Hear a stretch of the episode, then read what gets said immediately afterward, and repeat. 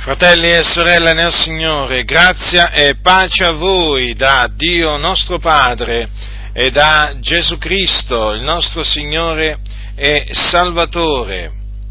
La massoneria è una istituzione satanica, è una istituzione che è dal diavolo che è l'accusatore dei fratelli, il nemico, l'avversario, il seduttore di tutto il mondo.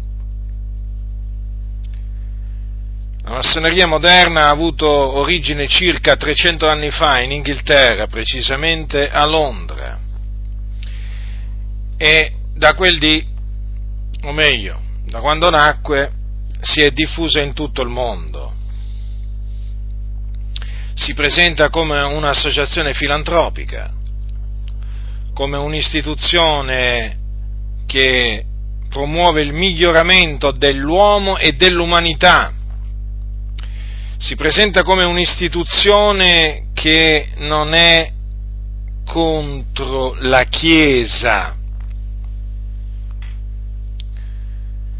ma è una istituzione, o meglio, una setta satanica che adora e serve Satana, che loro chiamano i massoni grande architetto dell'universo. È semplicemente un, un nome dietro il quale si nasconde il seduttore di tutto il mondo. E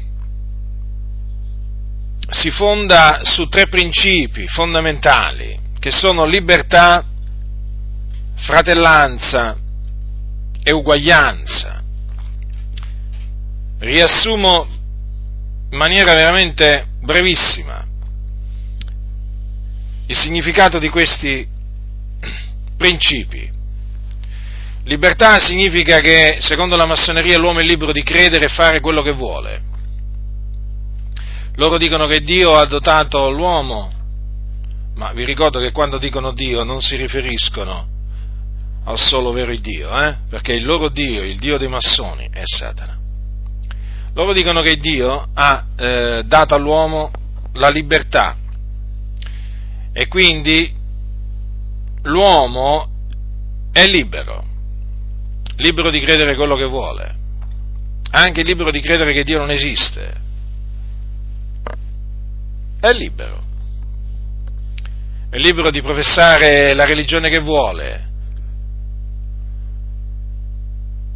e poi è libero appunto di comportarsi come meglio crede. Quindi per esempio in campo sessuale c'è piena libertà, secondo la massoneria, per farvi giusto un esempio di cosa intendono per libertà. Omosessualità, fornicazione, adulterio, libertà.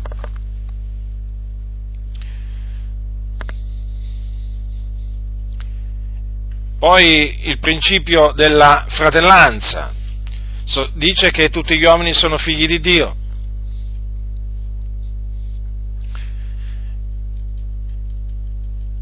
Pensate che cosa arrivano a dire.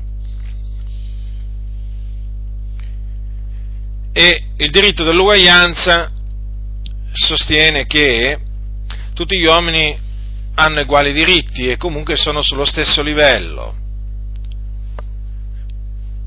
E quindi anche Gesù, siccome che era un uomo, è sullo stesso livello di tutti gli altri uomini. Loro infatti Gesù lo mettono sullo stesso livello di Buddha, di Maometto, di Zoroastro, di Platone, di Socrate e di tanti altri.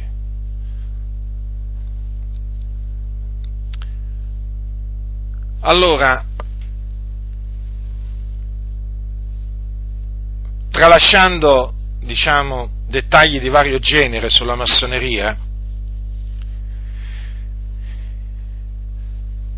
che comunque potete studiare approfonditamente nel mio libro La massoneria smascherata, che è gratuitamente offerto a tutti e scaricabile gratuitamente da internet, passiamo a questo, perché è questo che mi, mi, preme, mi preme dirvi. La massoneria ha al suo interno moltissimi che si dicono o si professano cristiani. In particolar modo, chiaramente, io mi riferisco agli evangelici o protestanti, fate voi. Comunque sappiate che a livello mondiale nelle varie obbedienze regolari, irregolari che siano, comunque a noi non, non ci importa perché comunque eh, per noi è relativo questo, nel senso che sappiamo che le obbedienze massoniche alla fine sostengono i principi sono gli stessi, e il grande architetto dell'universo è lo stesso, quindi o sono obbedienze che permettono solo agli uomini di entrarci a fare parte e quindi sono quelle chiamate regolari, o eh, sono obbedienze massoniche che, permet- che, sono miste, praticamente, che permettono sia agli uomini che alle donne di affiliarsi alla massoneria, alla fine a noi, veramente, a questo ci interessa, ci interessa il giusto, perché comunque sia, alla base della massoneria, regolare o irregolare che sia, ci sono sempre questi principi diabolici e c'è sempre il culto e il servizio reso a Satana, sia chiaro questo. Allora in tutte queste obbedienze massoniche sparse per tutto il mondo, le obbedienze massoniche sono una specie di denominazione, no? eh, che poi sono naturalmente eh, formate da logge, no? sarebbero le logge sono delle aggregazioni di massoni che si riuniscono in eh, luoghi specifici che si chiamano logge, eh? anche, o anche templi massonici. Ora, eh, in queste obbedienze massoniche a livello proprio planetario, quindi parliamo, parliamo, di obbedienze massoniche in Africa, in Sud America, in Nord America, in Centro America, in Europa, eh, in Australia, in Nuova Zelanda, in Russia. Allora, in queste obbedienze massoniche, fratelli nel Signore, ci sono molti, ma ripeto, molti eh? Qui stiamo parlando di centinaia di migliaia di massoni e massone che si dichiarano protestanti, evangelici e quindi cristiani, che appunto si radunano in queste logge e assieme naturalmente a buddisti, a persone che si professano buddisti, induisti, musulmani, eh, di tutto, insomma, nelle logge si, eh, sono, si radunano massoni di religioni varie. Allora, e, tra, e, naturalmente, siccome che la massoneria recluta tra i potenti, cioè tra coloro che contano nei loro campi, cosa voglio dirvi? La massoneria cerca sempre di reclutare persone ai livelli alti, allora, nella politica va a prendere i, eh, i capi di partito, i segretari di partito. Eh, per esempio nell'economia, nella finanza, va a prendere imprenditori a capo di, eh, a capo di eh, catene di negozi, o che vi posso dire io, di industrie molto famose e naturalmente eh, molto, molto potenti eh, per esempio nel campo, della, nel campo della medicina, vanno a reclutare i migliori chirurghi, i migliori medici, i migliori biologi, insomma, e poi a livello, a livello per esempio eh, di università, o, eh, per, di educazione, no? Vanno a prendere proprio eh, i rettori delle università, professori importanti e poi naturalmente eh, nel campo della, dell'esercito vanno a prendere i generali, i colonnelli, loro ambiscono sempre a prendere il, diciamo, eh, quelli più in alto nella società, capite?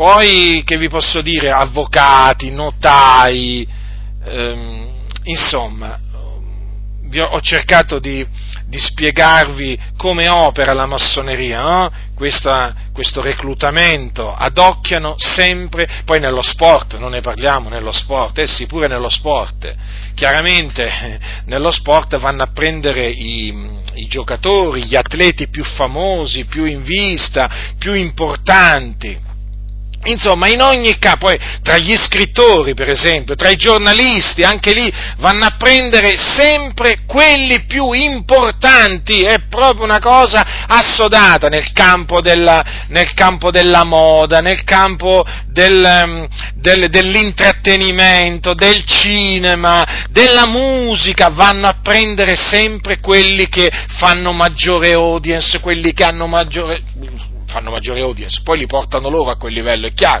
Comunque, i, i più famosi sono tutti massoni, fratelli del Signore, vanno a prendere, li vanno a prendere tutti, eh? Tutti o quasi tutti, insomma, poi alla fine chiaramente per noi è relativo. Comunque, voi dovete sapere appunto che eh, la massoneria adocchia, adocchia e naturalmente li adocchia per poi dopo sé, eh, farli affiliare a sé eh? eh i più importanti scrittori, giornalisti, storici, eh, me ne sarò dimenticato qualcuno di questi campi, comunque cercate, cercate appunto di, ehm, di, non farci caso a questo perché comunque sia credo di avervi dato l'idea no? di quello che eh, sto dicendo. Allora, nel campo ecclesiastico, chi pensate che la massoneria va a prendere? Che va a prendere eh, il fratello che fa il, il, servizio d'ordine nel locale di culto? Eh? Vabbè, faccio un esempio, eh? faccio un esempio. O quello che fa le pulizie? o la sorella che fa le pulizie nel locale di culto, con tutto rispetto, eh, intendiamoci, chiaramente chi, ehm, chi, fa i servizi, chi, pulisce il locale di culto è degno veramente eh, di rispetto e di onore, eh, però quello che io voglio farvi capire è questo, che alla massoneria non gli interessano i piani bassi, anche a livello ecclesiastico. Perché alla massoneria eh, interessano eh, quelli che sono in alto, quindi i ricchi, quindi i savi, secondo la carne e così via. Allora, chi va a prendere la massoneria in campo ecclesiastico? Allora, la massoneria va a prendere pastori, teologi, giornalisti cristiani, storici cristiani, ehm, cantanti cristiani, ma attenzione, parliamo sempre di quelli ai massimi livelli, eh? Eh.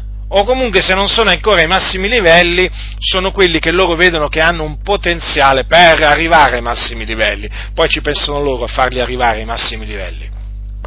Quindi, naturalmente i pastori sono mh, tra i primi, tra i primi nella lista, nella massoneria, pastori di chiese e in particolar modo i presidenti delle denominazioni o anche i segretari, capite?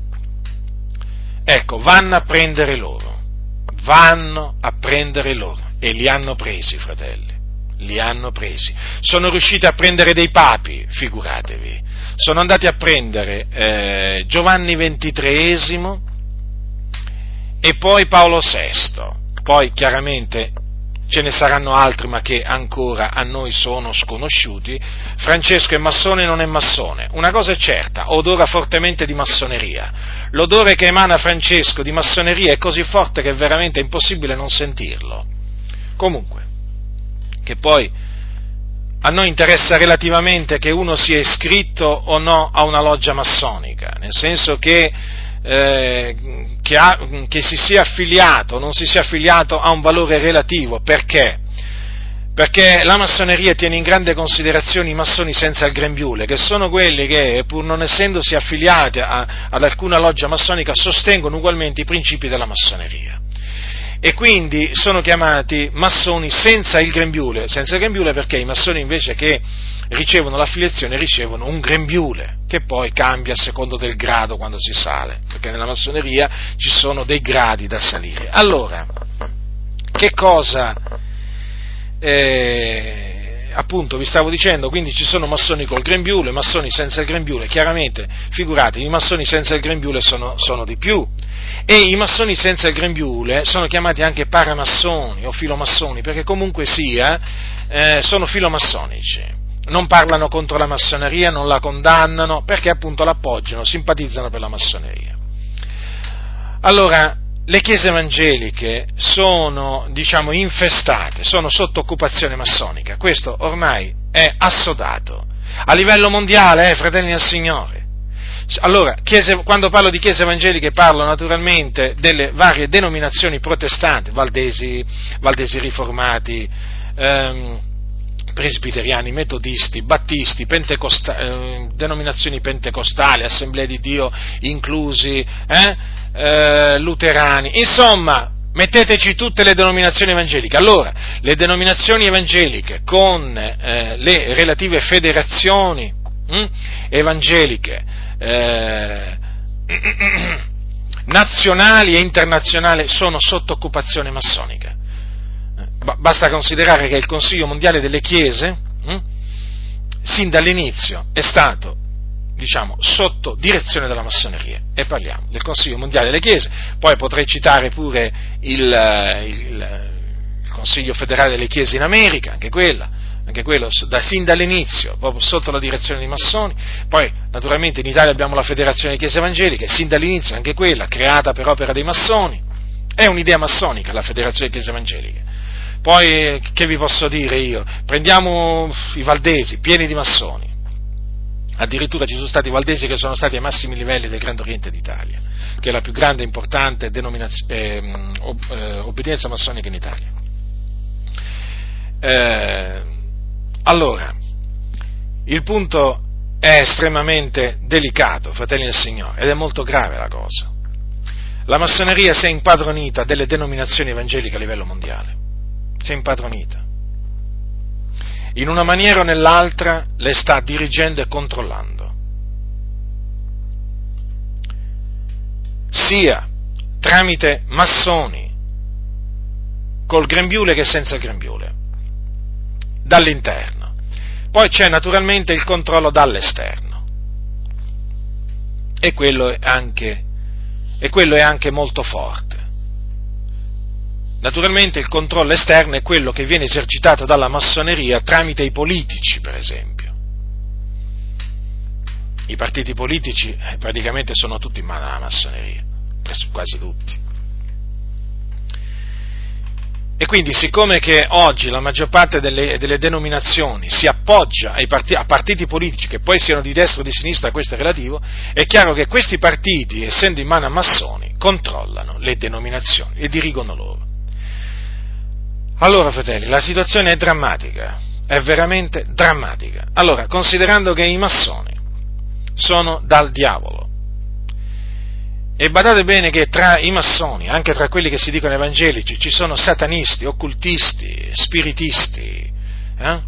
perché la massoneria invoglia i propri membri a darsi all'esoterismo, in particolare dopo il terzo grado, allo studio quindi di eh, di dottrine e pratiche esoteriche e poi invoglia, invoglia proprio allo spiritismo, all'occultismo.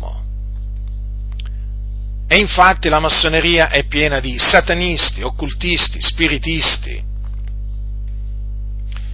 Allora, considerando che nelle logge massoniche, nelle logge massoniche ci sono pastori evangelici, chiamiamoli così, teologi evangelici, eh? giornalisti evangelici, storici evangelici, avvocati, imprenditori evangelici. Allora, per citare solo alcuni, che cosa pensate voi che possa accadere in queste chiese dove sono presenti questi massoni servi di Satana? ci sarà evidentemente un'influenza massonica. E di fatti queste chiese sono influenzate dalla massoneria, condizionate pesantemente. E allora qualcuno dirà, ma questa influenza si vede? È come se si vede. Vi dicevo prima di Francesco che odora, di, il capo della Chiesa Cattolica Romana, che odora fortemente di eh, massoneria. Peraltro è accertato che lui è membro del Rotary Club. Il Rotary Club fa parte di quelle, ehm, di quelle associazioni eh, paramassoniche che simpatizzano per la massoneria. Infatti sono chiamate massoneria bianca e eh, Lion International e altri, no? E il Rotary sostiene gli stessi principi della massoneria. E nei Rotary Club ci sono massoni, ci sono Rotary Club eh, condotti da massoni. D'altronde l'inizio del Rotary Club, l'origine del Rotary Club è, un'origine massonica praticamente. Allora, vi stavo dicendo, Francesco odora fortemente di massoneria e l'odore si sente perché lui diffonde i principi della massoneria. Allora, nelle chiese evangeliche, fratelli, nelle chiese protestanti, c'è anche, anche lì un forte odore di massoneria che è emanato dai presidenti delle denominazioni, da tanti pastori, odorano fortemente di massoneria. Sapete, nel mondo si dice c'è puzza di bruciato. Allora, voi sapete che quando c'è puzza di bruciato vuol dire che qualcosa si è bruciato o si sta bruciando. Come disse qualcuno, se c'è del fumo, da qualche parte qualcosa sta bruciando, nel senso che c'è un fuoco, piccolo o grande che sia, comunque una cosa è certa, se c'è del fumo, c'è anche un fuoco che da qualche parte sta bruciando. Allora, le chiese evangeliche, le denominazioni evangeliche, eh, odorano di massoneria e se odorano di massoneria vuol dire che ci sono dei massoni in mezzo a loro, perché altrimenti non potrebbero odorare di massoneria, capite?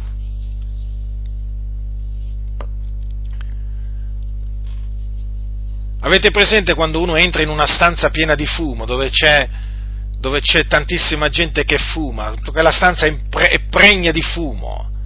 Cioè, sapete quella persona quando esce odorerà di fumo? Allora, quando uno entra nella massoneria, si affiglia alla massoneria, ve lo posso assicurare, eh? dovunque va si sente l'odore della massoneria lo porta con sé, capite? Cioè è impossibile che uno che entra nella massoneria non odori di massoneria. Allora se c'è l'odore di massoneria vuol dire che quella persona è entrata nella massoneria o comunque appoggia i principi della massoneria. È impossibile sbagliarsi, fratelli del Signore. Se uno sostiene, ve lo dico in questa maniera, i principi di libertà, fratellanza e uguaglianza, che sono poi i principi che, su, cui la, su, cui si è fondata la rivoluzione francese. Perché appunto? Perché proprio questi principi? Perché la rivoluzione francese è nata nelle logge massoniche. Allora è chiaro che se uno sostiene i principi massonici di libertà, fratellanza e uguaglianza, eh, vuol dire che se non è massone col, se, se non è massone col grembiule è massone senza combrule, sicuro al 100%. E comunque l'odore della massoneria si sente ed è l'odore della massoneria un odore di morte, non è un odore di vita. Ripeto, la massoneria serve, adora Satana e quindi l'odore che emana è un odore di morte. Noi lo sentiamo, noi lo avvertiamo. Allora, avendo appurato questo, eh, appurato perché ci sono le prove, qui non ci inventiamo nulla, eh? ci guardi il Signore dall'inventarci alcunché, eh? qui ci sono le prove, fratelli nel Signore, le denominazioni evangeliche odorano di massoneria. E allora è mio dovere mettervi in guardia per l'ennesima volta eh? e esortarvi a uscire e separarvi dalle chiese massonizzate. Le chiamo così perché appunto sono sotto l'influenza, la direzione e il controllo della massoneria. Allora vi stavo dicendo come, cioè, in che maniera si capisce quando una chiesa è massonizzata, quando una chiesa o una denominazione. Già la denominazione di per sé, il fatto che ci sia la denominazione vuol dire che già lì c'è la massoneria. Comunque, come si fa a capire se una chiesa è massonizzata? Lo si capisce appunto da questo, odora o non odora di massoneria? Molto semplice il discorso. Allora adesso vi spiegherò come fare a riconoscere una chiesa massonizzata. Quindi, nel momento in cui voi appurerete che queste caratteristiche che vi elencherò, la chiesa a cui ancora appartenete ce le ha, o comunque la chiesa a cui appartenete, di cui siete membri, ce l'ha, dovete sapere che quella chiesa è una chiesa massonizzata e quindi per voi è doveroso uscire e separarvi da quella chiesa. Allora, se la vostra chiesa relativizza la verità che è in Cristo Gesù, dovete sapere che è una chiesa massonizzata. Cosa significa relativizzare la verità?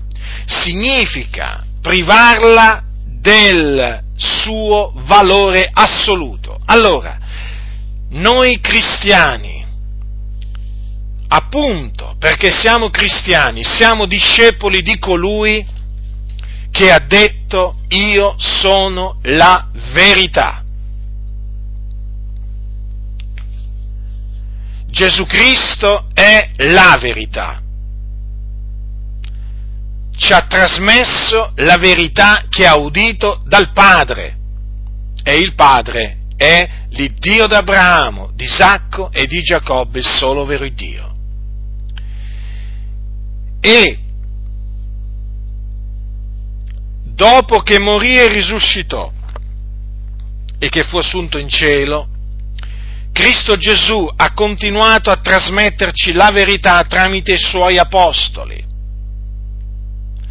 i dodici apostoli e anche poi l'apostolo Paolo, come anche naturalmente i collaboratori dell'apostolo Paolo. Allora quindi badate bene,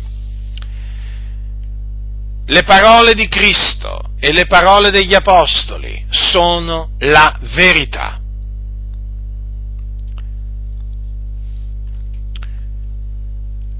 la massoneria sostiene che nessuno ha la verità assoluta, nel senso che ognuno ha la sua verità e quindi la verità che ognuno dice di avere o conoscere ha un valore relativo.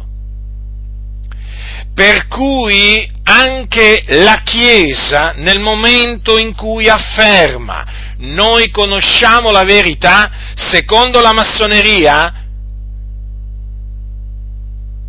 non sta, eh, diciamo, eh, cioè, secondo la massoneria non è vero che la Chiesa ha la verità, ma ha la sua verità e quindi la verità della Chiesa che proclama la Chiesa di Dio ha lo stesso valore della verità che il musulmano dice di avere, il buddista dice di avere e così via.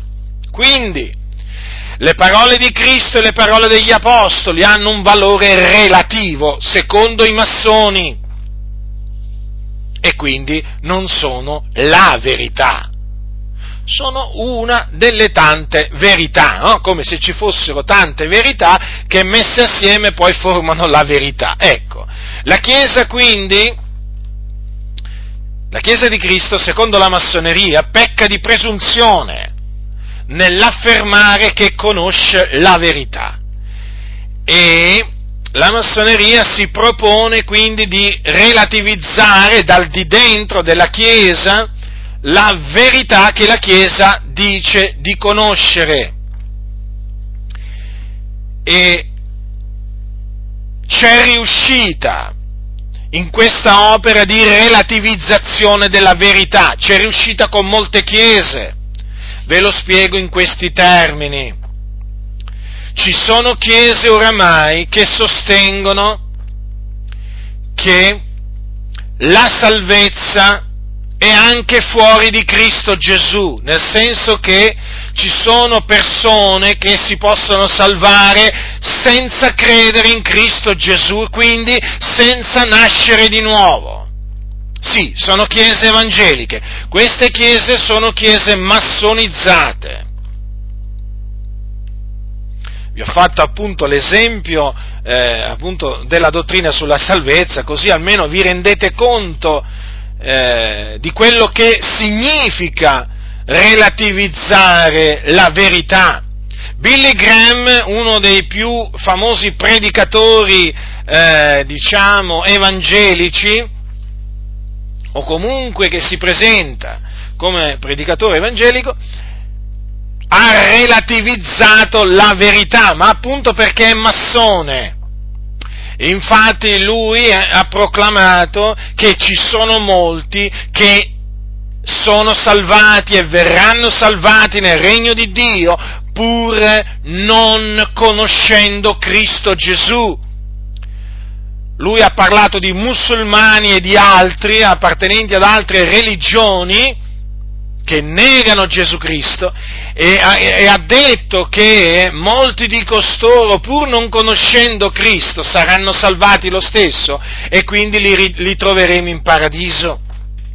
Ecco, è una, eh, questa eh, è l'opera diabolica che compiono i massoni dentro la Chiesa, relativizzano la verità ma noi sappiamo che se uno non è nato di nuovo non può entrare nel regno di Dio. Se uno non è nato da Dio non può entrare nel regno di Dio, lo ha detto Gesù Cristo. Se uno non è nato d'acqua e di spirito non può entrare nel regno di Dio. E uno nasce d'acqua e di spirito quando crede che Gesù è il Cristo, il figlio di Dio, morto sulla croce per i nostri peccati e risuscitato a cagione della nostra giustificazione. È solo in quel momento che lui nasce dall'alto, nasce da Dio, che diventa figliuolo di Dio e quindi diventa certo di essere salvato e che sarà salvato nel regno celeste del nostro Signore. Billy Graham invece ha annullato la verità l'ha relativizzata, per cui l'ha, sua, l'ha spogliata del suo valore assoluto e parliamo di Billy Graham che ha predicato a centinaia di milioni di persone per tutto il mondo. Allora, oggi ci sono nelle denominazioni eh, massonizzate, nelle chiese massonizzate, ci sono questi uomini che relativizzano la verità nella stessa maniera in cui ha fatto Billy Graham, capite? Per cui, in una maniera o nell'altra, vi trasmettono l'idea eh, che una persona per essere salvata non necessariamente deve credere nel Vangelo di Cristo Gesù, non è, necess- non è indispensabile che credano in Gesù Cristo.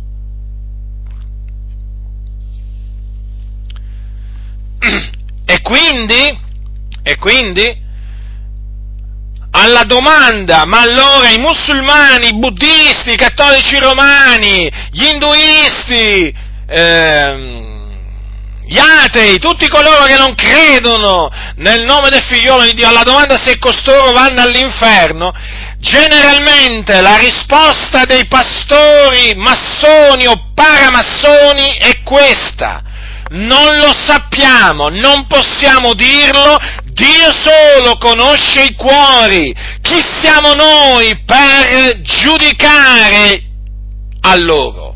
Capite?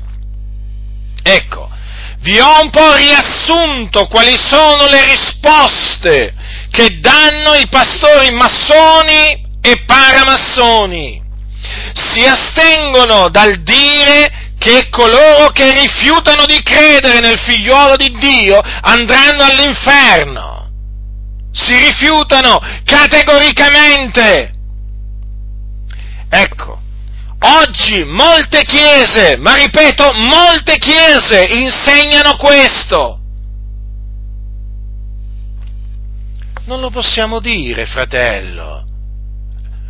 Dio solo è il giudice. Chi siamo noi? Ci mettiamo a giudicare i musulmani? Ci mettiamo a giudicare i buddisti, gli ebrei, gli induisti e così via? Sulla base di che cosa, fratello? Possiamo dire che loro andranno all'inferno? Eh? Sulla base di che cosa? Sulla base di che cosa? Sulla base della parola dell'Iddio vivente e vero. Gesù Cristo infatti ha detto chi avrà creduto e sarà stato battezzato sarà salvato, ma chi non avrà creduto sarà condannato. La parola del Signore dice che chi crede nel figliuolo di, nel figliuolo di Dio ha vita eterna, ma chi rifiuta di credere al figliuolo non vedrà la vita, ma l'ira di Dio resta sopra lui. E se l'ira l'ira di Dio resta sopra lui, è certo che quando morirà, morirà nei suoi peccati, andrà all'inferno. Musulmano, buddista, chi che sia, andrà all'inferno. Pure tanti protestanti andranno all'inferno. Perché? Perché non sono nati da Dio. E allora, sulla base della parola di Dio si può affermare che tutti coloro che non credono nel figliuolo di Dio sono perduti. Eh? E quindi andranno in perdizione.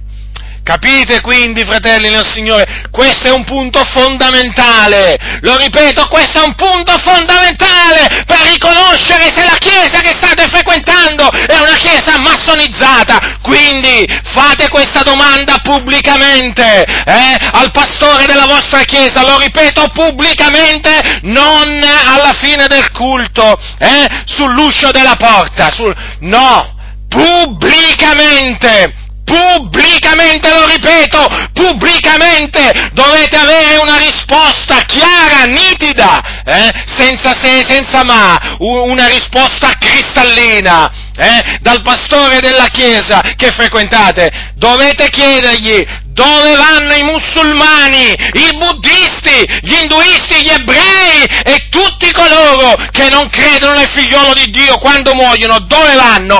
In paradiso o all'inferno? Se, se vi dicono non lo sappiamo, eh? Quel, voi dovete essere sicuri che quella è una chiesa massonizzata.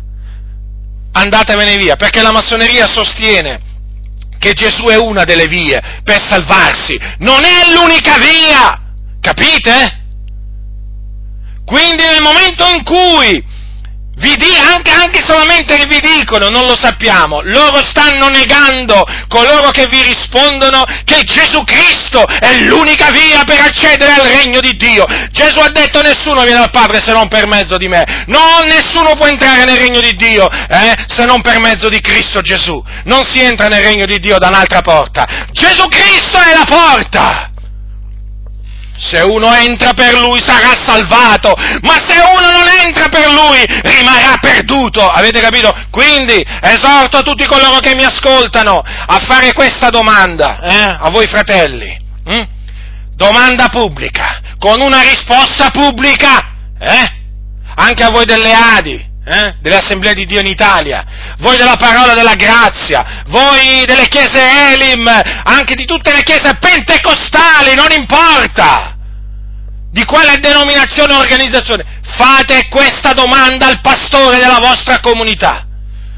Se vi risponde come appunto vi ho detto, non lo sappiamo, non lo possiamo dire, non ci possiamo ergere a giudici perché Dio solo è il giudice, Dio solo conosce i cuori. Ecco, queste risposte qua, sappiate che ve ne dovete andare via da quella Chiesa. Quella Chiesa rigetta Gesù Cristo come l'unica via di salvezza. La Bibbia dice nessun altro è la salvezza, perché non v'è sotto il cielo alcun altro nome che sia stato dato agli uomini per il quale noi abbiamo ad essere salvati. Maometto non può salvare, Buddha non può salvare, il Papa non può salvare, i dei indù non possono salvare, non possono salvare, non possono salvare. Chi si affida a loro va all'inferno. Avete capito? Questo è quello che dice la Sacra Scrittura, che è la parola di Dio. Questa è la verità. Questa è la verità. Ci accusano di essere presuntuosi, non ci interessa, ci accusano di essere fanatici, non ci interessa, ci accusano di essere integralisti, non ci interessa, a noi interessa quello che dice Dio di noi, l'Iddio vivente è vero. E noi siamo approvati da Dio. Perché proclamiamo l'Evangelo di Cristo Gesù, proclamiamo la morte di Cristo Gesù, la morte espiatoria, proclamiamo la sua resurrezione avvenuta il terzo giorno a cagione della nostra giustificazione. Sì, proclamiamo l'Evangelo di Cristo, potenza di Dio per la salvezza di ognuno che crede. E quindi coloro che non credono nell'Evangelo sono perduti e rimarranno perduti per l'eternità. Andranno prima nel fuoco dell'inferno e poi nel fuoco dello stagno ardente di fuoco e di zolfo, là con anima e corpo e là saranno tormentati per l'eternità, perché la sorte degli increduli, la parte degli increduli. Questo dice Dio, è nello stagno ardente di fuoco e di zolfo, non c'è il regno di Dio per gli increduli. Quindi la massoneria sta diffondendo l'idea che Gesù è una via, che ci si può salvare anche lì fuori di Cristo Gesù. Eh? Avete capito? Eh? E quindi, se la vostra Chiesa è portatrice del pensiero massonico, scappate, scappate, scappate immediatamente! Radunatevi nelle case, se fate parte di una denominazione, uscite, chiese intere, con i pastori in capo, uscite da queste denominazioni sotto il controllo di satanisti che vi stanno portando verso il nuovo ordine mondiale, verso questa religione universale che la massoneria assieme agli illuminati stanno creando creando, dove si adorerà Satana. Uscite da queste denominazioni, portate via più anime possibili e non create nessuna denominazione, non create nessuna organizzazione, non create nessuna associazione evangelica, nessuna federazione evangelica, perché nel momento in cui viene creata subito va sotto il controllo della massoneria. I massoni come sono degli avvoltoi che stanno lì solo ad aspettare che vi distraete, vi sbranano, vi distruggono, vi mettono sotto i piedi, state molto attenti, state molto attenti. Allora avete capito? Mm? Ho fatto un esempio di relativizzazione della verità. E io sono sicuro che coloro che sono da Dio capiscono, capiscono, capiscono. Poi certo quelli che non sono da Dio, quelli non capiscono. Gli puoi far vedere le prove più schiaccianti, più inequivocabili. Ma diranno, ma cosa dici? Ma tu sei pazzo e tutte queste cose qui. Ma appunto, non sono da Dio. Quindi figuratevi che cosa può arrivare da un cuore malvagio, da un cuore non rigenerato. Ma che cosa vi aspettate? Io mi aspetto solo stoltezza, malvagità, insensatezza, calunnie e così via. E infatti arrivano. Allora, collegato a questo discorso, allora, se la, se la Chiesa di cui fate parte disprezza la croce e il sangue di Cristo Gesù, eh? e quindi la propiziazione dei nostri peccati compiuta da Cristo, scappate. Allora vi ho dato una dimostrazione prima eh? di cosa significa disprezzare la croce e il sangue di Cristo. Perché? Perché Cristo è morto per i nostri peccati. Egli ha versato sulla, sulla croce il suo sangue prezioso per la remissione dei nostri peccati. Quindi è in Cristo che c'è la remissione dei peccati, è in Cristo che c'è l'espiazione dei peccati, è in, Cristo, è in Cristo che c'è la propiziazione dei nostri peccati. Fuori da Cristo non c'è nulla di tutto ciò. Quindi, per ottenere la remissione dei peccati, occorre, è indispensabile credere nel Signore Gesù Cristo. Allora, la massoneria odia il sacrificio espiatorio di Cristo Gesù, appunto perché dice che eh, Cristo non è il Salvatore del mondo. Cristo è stato un grande uomo di sapienza, un grande riformatore, ma tutto qua. Allora, siccome che la massoneria ha declassato Gesù, uso questa espressione per farmi capire. Allora, noi sappiamo che la Bibbia dice che Gesù è Re dei Re, Signore del Signore, Dio benedetto in eterno, che in ogni cosa ha il primato, eh? Lui è il primo e l'ultimo, l'alfa e l'omega, il principio e la fine, ha il nome che è di sopra ad ogni altro nome. Allora, la massoneria ha declassato il nostro Signore Gesù Cristo, perché la massoneria è da Satana. Allora, e per declassare Gesù ha attaccato il sacrificio di Cristo, il valore salvifico del sacrificio di Gesù, Gli è costata la vita a Gesù, eh? gli è costato tanto l'odore, tanta sofferenza salvarci e questi servi del diavolo stanno facendo di tutto in mezzo alle chiese per appunto relativizzare, anzi che relativizzare, annullarlo, distruggerlo, il sacrificio di Cristo, non dargli più alcun valore eh? e magari anche possibilmente far vergognare la Chiesa del sacrificio espiatorio di Cristo. Allora, la massoneria odia e disprezza eh? la croce a sangue di Cristo perché odia e disprezza quello che Cristo ha fatto sulla croce per il determinato consiglio di Dio. Capite? Allora, la massoneria non vuole che si predichi la croce, non vuole che si parli del sangue di Cristo, non vuole che si parli appunto di Cristo Gesù come unico mezzo per ottenere la remissione dei peccati, la salvezza, il perdono, capite? Allora, se la vostra Chiesa, la vostra Chiesa sostiene che eh, non si può dire che i, i musulmani, induisti, i buddisti, eh, eh, non si può dire, loro dicono che vanno all'inferno, vuol dire che sta disprezzando automaticamente, implicitamente, eh? ma non tanto implicitamente, possiamo dire esplicitamente, eh? sta disprezzando il sacrificio espiatorio di Cristo. Perché se ci si può salvare all'infuori di Cristo, fatemi capire, ma Gesù che cosa è venuto a fare nel mondo? Perché è morto sulla croce? Eh? Perché è morto sulla croce Gesù? Gesù è morto sulla croce per i nostri peccati, si è caricato delle nostre iniquità. Eh? Il castigo per cui abbiamo pace è stato su di lui, quindi fuori di Gesù, nessun perdono, fuori di Gesù, fuori di Gesù, all'infuori di Gesù non c'è salvezza. Allora nel momento in cui il pastore, chi che sia lì, vi dirà, ah ma la nostra Chiesa non è che esclude la salvezza per gli increduli, no? per quelli che non credono in Gesù, allora quella Chiesa disprezza, eh? disprezza la croce di Cristo e il sangue di Cristo, via, via, andatevene via, uscite e separatevi. Ah, dove, dove, ce ne andiamo? Naturalmente, generalmente mi viene fatta questa domanda. Ce l'avete una casa, no? Ecco, in casa riunitevi in casa, pregate il Signore come i santi antichi, eh, radunatevi in casa, pregate il Signore, cantate al Signore, radunatevi nel timore di Dio. Eh? Le chiese antiche si radunavano nelle case, le chiese dei santi. Allora, collegato sempre a questa naturalmente relativizzazione della, della verità, che poi significa relativizzazione appunto del, del sacrificio di Cristo, dell'Evangelo di Cristo e così via, c'è l'odio e disprezzo verso coloro che predicano il ravvedimento del Vangelo di Cristo. Allora, voi sapete che Gesù Cristo predicava in questa maniera alle turbe, ravvedetevi e credete all'Evangelo. Gli apostoli hanno seguito il suo esempio, infatti esortavano i peccatori a ravvedersi e a credere nel Signore Gesù Cristo. E quando, e quando appunto eh, la, la, Bibbia dice che esortavano a credere nel Signore Gesù Cristo, intende dire che esortavano, esortavano a credere che Gesù Cristo è il Figlio di Dio, morto sulla croce per i nostri peccati secondo le scritture, che fu seppellito e che il terzo giorno risuscitò dai morti a cagione della nostra giustificazione. Quindi gli apostoli hanno, eh, Cristo prima eh, e poi gli apostoli hanno annunziato l'Evangelo, preceduto naturalmente dall'ordine di ravvedimento. Allora, fratelli nel Signore, la massoneria, eh, la massoneria ha in orrore questo, perché? Perché predicare agli uomini il ravvedimento significa ordinargli di cambiare modo di pensare. Perché? Quando eh, eh, quando si dice agli uomini peccatori ravvedetevi, gli si sta dicendo cambiate modo di pensare, perché la parola ravvedimento significa cambiare mente, e quindi modo di pensare, cambiate mente.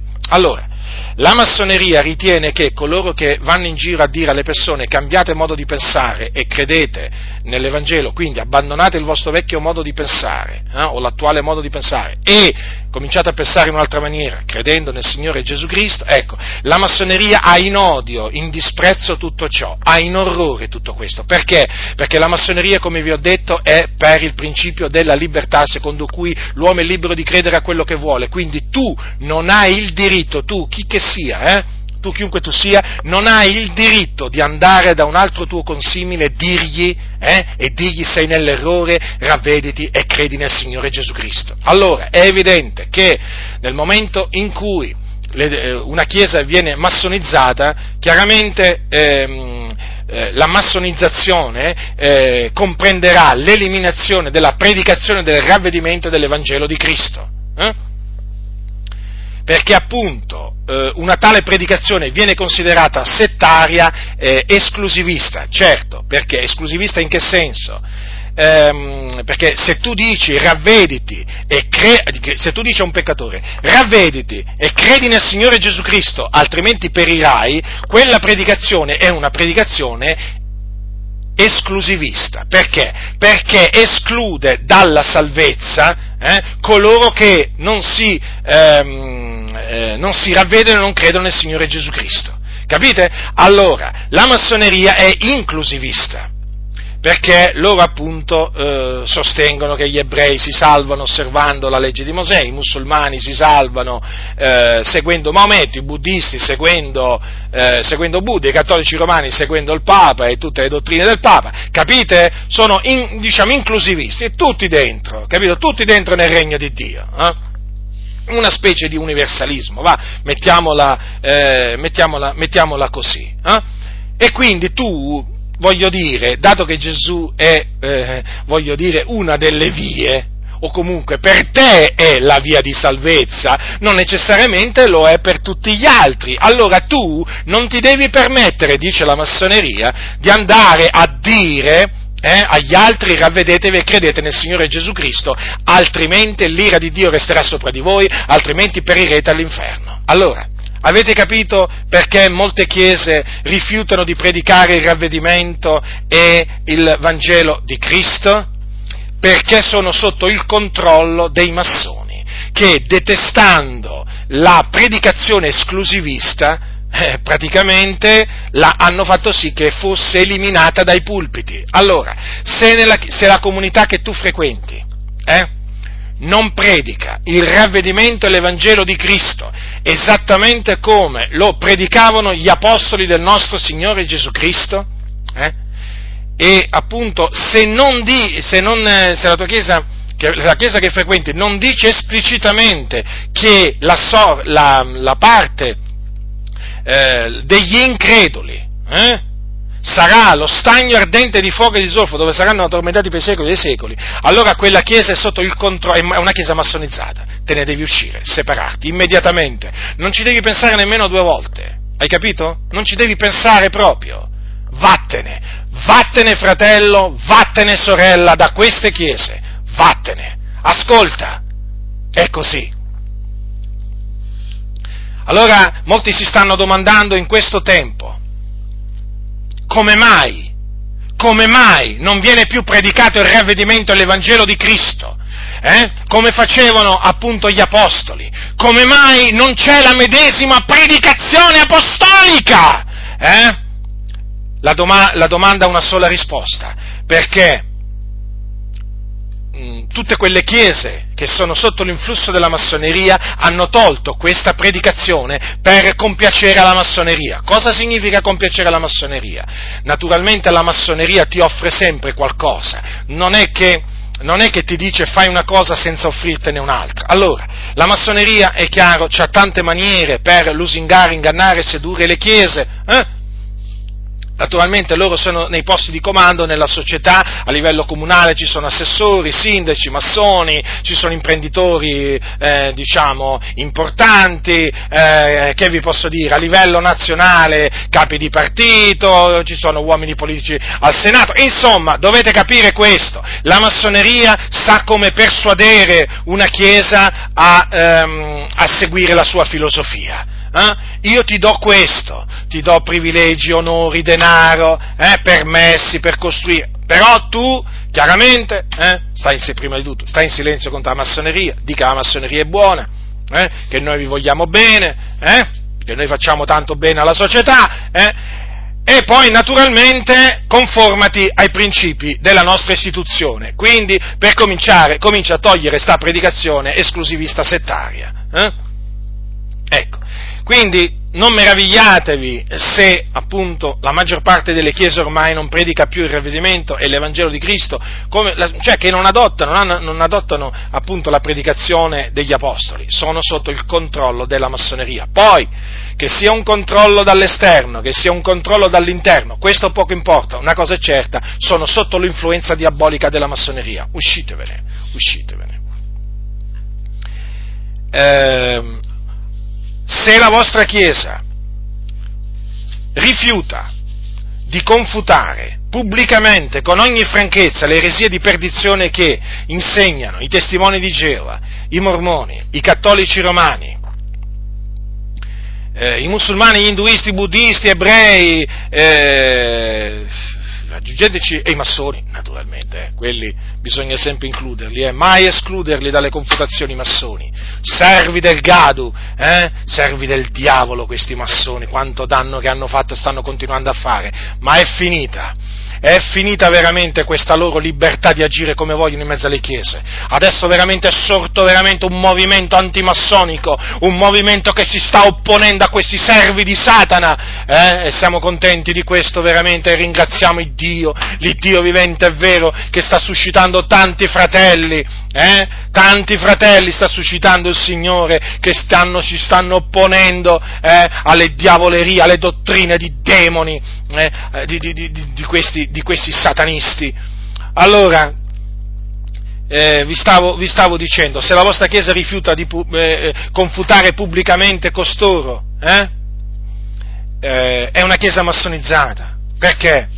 Perché la massoneria odia che si confutino le, alt- le, le religioni e le sette. Odia, odia. Capite? Allora la confutazione è la dimostrazione eh, diciamo, eh, sia fatta in maniera orale che scritta, che una certa dottrina è falsa. Naturalmente, eh, per dimostrare che una dottrina è falsa, uno deve avere la verità. Allora, noi abbiamo la verità, conosciamo la verità, la parola di Dio è verità, usiamo la parola di Dio per confutare l'eresia di perdizione. Eh? Allora, come vi ho detto, e voi avrete già capito, siccome che la massoneria è per la libertà di credo, per la libertà, diciamo, eh, di credere quello che, che, che, che, si vuole, è evidente che la massoneria non tollera, loro che dicono i massoni di essere tanto tolleranti, non tollera la massoneria che vengano appunto fatte confutazioni nei confronti dei buddisti, musulmani, ebrei, cattolici e massoni naturalmente, Beh, soprattutto nei confronti dei massoni è la cosa che detestano di più eh? E beh, eh, perché appunto loro dicono sei un presuntuoso se lo fai, perché tu pensi di avere eh, tutta tu la verità, eh? eh sei un presuntuoso, sei arrogante, ti dicono, eh, e così via. Allora loro, appunto, perché praticamente la confutazione parte, allora quando uno confuta parte dal presupposto che ha ragione, è chiaro, ovvio questo, ah, io ho ragione, tu hai torto, quindi ti confuto. Allora la massoneria non ragiona in questa maniera, la massoneria dice, bah, io ho la mia opinione, tu hai la tua, ognuno si tiene la sua. E no, e no, quale opinione? Noi abbiamo la verità, quale opinione? Distruggiamo le vostre opinioni se sono contrarie alla parola dell'Iddio vivente e vero. Eh? Idee storte e perverse le distruggiamo, le confutiamo da qualsiasi, pulto, da qualsiasi pulpito arrivano. Allora avete capito? Allora se la vostra Chiesa rifiuta di confutare, hm? ah, e vi cominciano a dire, vabbè, ognuno, fratello, crede quello che vuole, eh? E mica ci mettiamo a fare le guerre di religione, ma quelle sono cose del Medioevo, fratello, ma sono cose dei primi secoli dopo Cristo, ma i tempi sono cambiati, fratello, dobbiamo vivere in pace con tutti, quello che vi parla, se non ha il grembiule, o se lo ha o non lo ha, non importa, quello è un massone, via!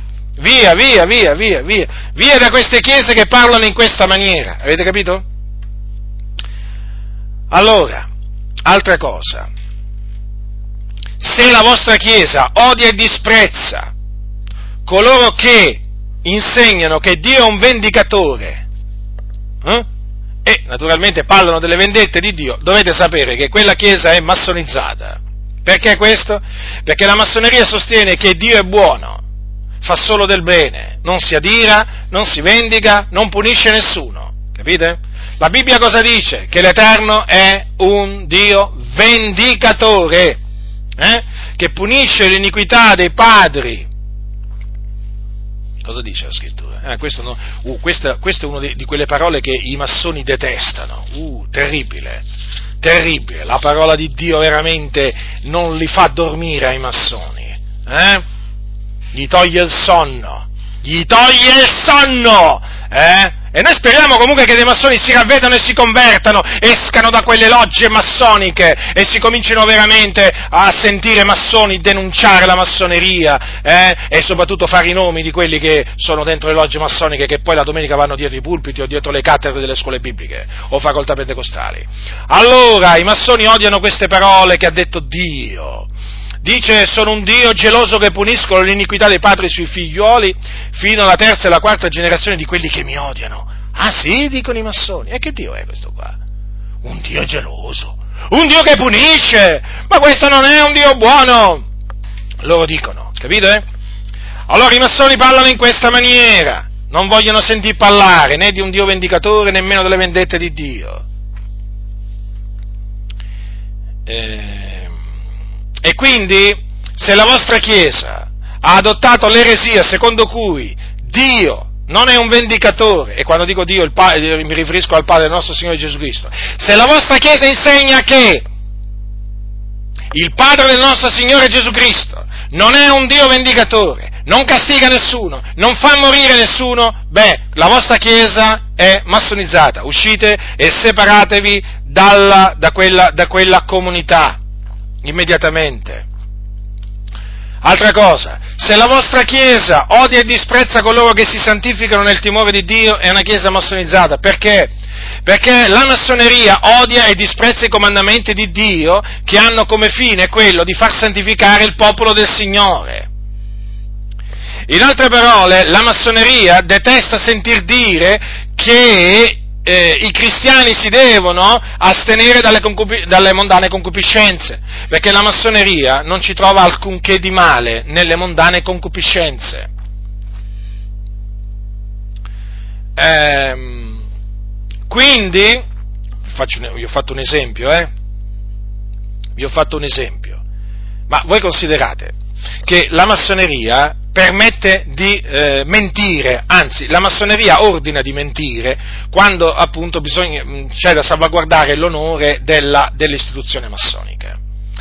Allora, è chiaro, la Bibbia dice, non mentite, no? dite la verità agli uni agli altri, non mentite, bandite la menzogna, ognuno dica la verità al suo prossimo. Allora, eh? La massoneria va contro la parola del Signore, no, potete mentire. Eh? Allora se la vostra Chiesa dice che si può mentire, eh? Attenzione perché questa è molto diffusa, che si può mentire in alcuni casi. Eh? La vostra chiesa è massonizzata. Se la vostra chiesa dice che ci si può, diciamo, dare le mondane concupiscenze, quella chiesa è massonizzata. Capite? E naturalmente, se dice queste cose, poi disprezza quelli che invece dicono che non si deve mentire in nessun caso, eh, disprezza coloro che si santificano. Capite?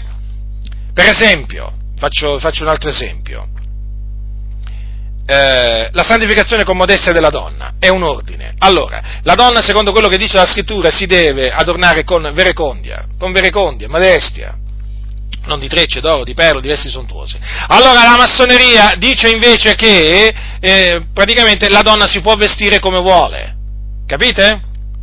Allora la massoneria disprezza eh, appunto coloro che insegnano la dottrina di Cristo, esortando le sorelle ad conformarsi al, eh, alla parola del Signore.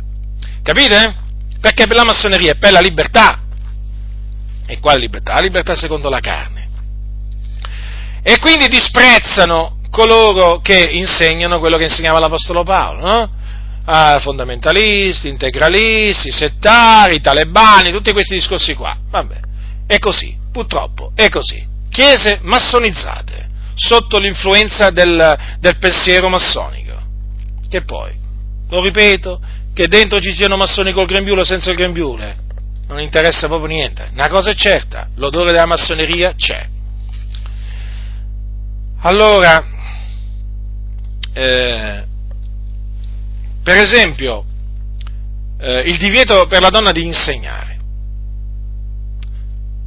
La massoneria lo disprezza il divieto biblico, eh? Ah beh, poi la massoneria regolare non permette alle donne di affiliarsi alla massoneria, questa è un'altra contraddizione. Però in mezzo alla Chiesa cercano appunto no, di far diventare tante donne pasto, eh, pastoresse e ci sono riusciti. Eh. Guardate i valdesi, pieni di massoni, guardate, guardate le pastoresse che hanno i valdesi. E questo vi fa capire cosa vuole la massoneria. Eh? Eh, ma perché questo? Perché la massoneria è per la libertà. La donna è libera, può fare quello che vuole, ha gli stessi diritti dell'uomo. Ecco, pensiero massonico. Eh? Siete maschilisti, siete retrogradi, siete rimasti con una mentalità arcaica, dicono i massoni, paramassoni. Dovete permettere, la massoneria praticamente cosa dice alle chiese? Dovete permettere alla donna di insegnare e di, eh, eh, di ricoprire il ruolo di pastore. Tante chiese piene di massoni gli hanno dato retta. Hai capito? Avete capito, fratelli nel Signore?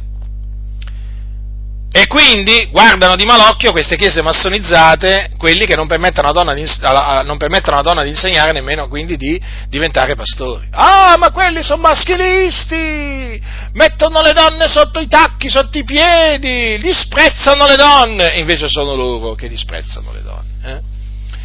Vi dicevo prima, ampia libertà, piena libertà in campo sessuale, per cui figuratevi, le chiese massonizzate, boh, la fornicazione non la condannano, l'adulterio neppure, l'omosessualità neppure, no, sono, sono libere scelte praticamente eh, che, che, che, fanno gli uomini. Due vogliono convivere se vogliono bene, e eh, vabbè, che male c'è, dice la massoneria. Eh? Il divorziato vuole passare a seconde nozze e quindi commette adulterio. E che male c'è, dice la massoneria? È libero e mica può rimanere da solo. No, la moglie l'ha abbandonato e che lo fai rimanere da solo?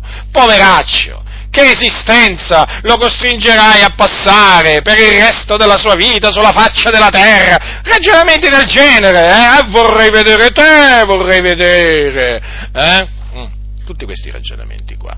Omosessualità, eh vabbè, si vogliono bene, allora? Oh, siamo nel 2016, ti dicono, eh? La guerra è finita, sì, la guerra, intendendo la buona guerra, eh? La buona guerra è finita, no, no, la buona guerra non è per niente finita. Non è per niente finita e ve ne state accorgendo che non è finita, perché per noi non è finita la buona guerra. Noi continueremo a guerreggiare, a distruggere eh, i vostri ragionamenti diabolici Capite allora, fratelli del Signore? Amo l'omosessualità per, eh, per la massoneria. Sì, diritti gay, parlano di diritti gay, matrimoni gay, ma va bene, anche loro hanno diritto a farsi una famiglia. Ma quale famiglia? Ma quale famiglia? Due papà, due mamme, ma che famiglie sono queste? Ma che famiglie sono? Le famiglie contro natura. Ah, queste sono le famiglie contro natura. Siamo contrari a queste abominazioni perché tali sono nel cospetto di Dio. L'omosessualità è un'abominazione nel cospetto di Dio perché è peccato. Eh? Poi i matrimoni tra omosessuali, eh, voglio dire, ad abominazione si aggiunge abominazione. Eh? E vedete queste denominazioni, queste chiese massonizzate? Eh? Sono per i diritti dei gay, per, per i matrimoni gay. Avete capito allora la massoneria come opera? Allora se la vostra chiesa eh, odia e disprezza coloro che compiono la loro santificazione nel timore di Dio, perché oramai ha permesso al peccato eh, di regnare nella Chiesa, e quindi per peccato intendo fornicazione, adulterio, omosessualità, ma poi naturalmente anche menzogne e così via, perché quella è una Chiesa massonizzata e ve ne dovete uscire, separatevi da queste Chiese che abborrono la santificazione, considerate, la massoneria abborre la parola di Dio, perché per la massoneria la Bibbia non è la parola di Dio, eh, ma anche se la usano nelle, nel, nelle logge, no? lo chiamano il volume sacro della legge, ma quale sacralità c'ha la Bibbia per loro? Ipocriti, ipocriti, la mettono sullo stesso livello del, del Corano, della Bhagavad ed altre, ed, ed, ed altre cose, ma quale sacralità? Capite? Per la, la massoneria la Bibbia non è la parola di Dio non è la parola di Dio per la massoneria. Ecco perché questo disprezzo verso la dottrina di Dio, verso la santità di Dio, perché la dottrina di Dio porta alla santificazione. Eh, compiuta nel timore di Dio, ma questi non vogliono che voi vi santificate perché detestano la parola di Dio, capite? Chi ama invece la parola di Dio esorta i, i santi a santificarsi nel timore di Dio. Quindi uscitevene, se, se appurate che questa, la vostra Chiesa ha questa caratteristica, uscitevene. Allora, ehm, eh, un'altra cosa, che se la vostra Chiesa rifiuta di essere perseguitata a cagione di Cristo e della sua parola, dovete uscirvene immediatamente. Hm? Eh, o ehm, eh, ritiene, lo dico in quest'altra maniera, se la vostra Chiesa ritiene che un cristiano oggi, nel 2016, non debba essere perseguitato a cagione di Cristo e della sua parola, e se dovesse esserlo, eh, eh, bisogna subito scuotere l'opinione pubblica, cominciando a mobilitare politici, giornalisti, per fare presente che nel 2016 non è possibile che i cristiani siano perseguitati a cagione di Cristo? Perché i cristiani devono avere la libertà come tutti gli altri di professare il loro credo e quindi, eh, e quindi i cristiani non possono oggi soffrire come soffrivano tanto tempo fa, non possono essere discriminati per una ragione o per l'altra a motivo di Cristo e della loro fede, allora quella Chiesa non vuole essere perseguitata a cagione di Cristo. Capite? E quindi fa di tutto per non esserlo. Allora, eh, in che maniera? Allora, è chiaro che già certe cose le ho dette. Allora, in che maniera dimostra che non vuole essere perseguitata a cagione di Cristo e della sua parola? Allora, lo dimostra non predicando agli uomini il ravvedimento e l'Evangelo di Cristo e non, eh, non dicendo con ogni franchezza che gli increduli vanno all'inferno, e per increduli cattolici romani, ebrei, musulmani, buddisti, induisti e così via. E tutti quei protestanti che non credono, anche loro, eh? bisogna aggiungerceli. In questa maniera la, eh, la, chiesa, la, chiesa, massonizzata dimostra di non voler essere perseguitata a cagione di Cristo sua parola e poi rifiuta anche di testimoniare del mondo che le opere del mondo sono malvagie. Anche in questa maniera mh, dimostra di non voler essere perseguitata perché noi sappiamo che quando si predica il mondo il ravvedimento l'Evangelo di Cristo, quando ci si santifica e si esorta gli altri a santificarsi, è automatica la persecuzione, dovunque ci si trova, dovunque, dovunque. Allora, e naturalmente, chiaramente, quindi, per, eh, lo capite dal messaggio, se hanno modificato il messaggio, eh, di evangelizzazione e così via, vuol dire che una chiesa massonizzata non, vuole, non, vuole, non vogliono essere perseguitati a cagione di Cristo della sua parola e trovano strano che ancora oggi qualche cristiano sia perseguitato. Eh? Eh, se, allora, se io per esempio dico a costoro, ma io sono perseguitato al mondo, eh vabbè, ma tu te la, te la cerchi. Capite come ti rispondono? Sono servi del diavolo questi, fratelli nel Signore. Allora Gesù se l'è cercata? Che significa? Ma che significa? Quando uno obbedisce a Dio è impossibile che non sia perseguitato dal mondo, odiato dal mondo. Eh? E allora Gesù? E Gesù, se non avesse voluto essere perseguitato, sapete, ci voleva mica tanto, eh? Cambiava il messaggio. Andava in giro a dire, io vi amo, vi voglio bene, venite qua, venite qua amici, lasciate, lasciate che io risolva i problemi della vostra vita. Eh, che c'hai bisogno tu di un lavoro? Vieni che ti do un lavoro. Tu che c'hai bisogno di una moglie? Vieni che ti do una moglie. Vieni. Tu che sei? Eh? Sei povero e io ti faccio ricco, ti faccio abitare in un castello, eh? ti do un bel cavallo bianco, eh? su questa terra naturalmente. Allora, se Gesù non avesse voluto essere perseguitato, avrebbe portato un messaggio del genere, capite? Siete tutti buoni, nessuno è cattivo in mezzo a voi. Eh? Tu cosa credi? Eh? Che ti puoi salvare con le tue opere? Beh, tu c'hai la tua opinione. Io dico invece che sono la via, ma la via però solo per quelli che mi seguono. Tu c'hai un'altra via, ma la rispetto, non ti preoccupare, non ti condanno, non sono mica venuto qua a giudicarti, eh? Capite? Devo parlare così, fratelli nel Signore, per farvi capire, per farvi capire nel miglior modo possibile. Avete capito? Queste chiese sono sotto l'influenza dei satanisti. L'avete capito, sì o no? Eh. Allora, se Gesù non avesse voluto essere perseguitato, avrebbe, avrebbe portato un altro messaggio. Invece il messaggio di Gesù è stato esclusivista. Ravvedetevi e credete all'Evangelo. Io sono la porta, se uno entra per me sarà salvato ed entrerà ed uscirà e troverà pastura. Eh, io sono la vite. Io sono la via, la verità e la vita, nessuno viene al Padre se non per mezzo di me. Se non credete che sono io il Cristo, morirete nei vostri peccati. Eh? Che messaggio era questo? Eh? Che messaggio era? Stretta la porta. Vi ricordate quando Gesù ha detto queste parole? Eh? Parole dure, altro che Altro che, altro che, il messaggio che tanti oggi mettono in, bocca, mettono in bocca a Gesù. Vergogna! Entrate per la porta stretta, perché larga è la porta e spaziosa la via che mena alla perdizione, molti sono quelli che entrano per essa. Stretta invece la porta ed angusta la via che mena alla vita, e pochi sono quelli che la trovano. Eh? Mica ha detto il contrario Gesù, poi ci sono quelli che hanno detto il contrario, gli hanno messo in bocca praticamente a Gesù il fatto che la porta, la, la, la, la via la via che mena alla vita è larga praticamente, invece è stretta quella che, eh, quella che mena all'inferno. Eh, beh, è chiaro, non vogliono essere perseguitati a cagione, a cagione di Cristo. Eh? Gesù avrebbe cambiato, avrebbe cambiato veramente il, il, suo messaggio, ma perché doveva dire che se uno non è nato di, d'acqua e di spirito non può entrare nel regno di Dio? Eh? Chi glielo faceva fare? Eh, Dio.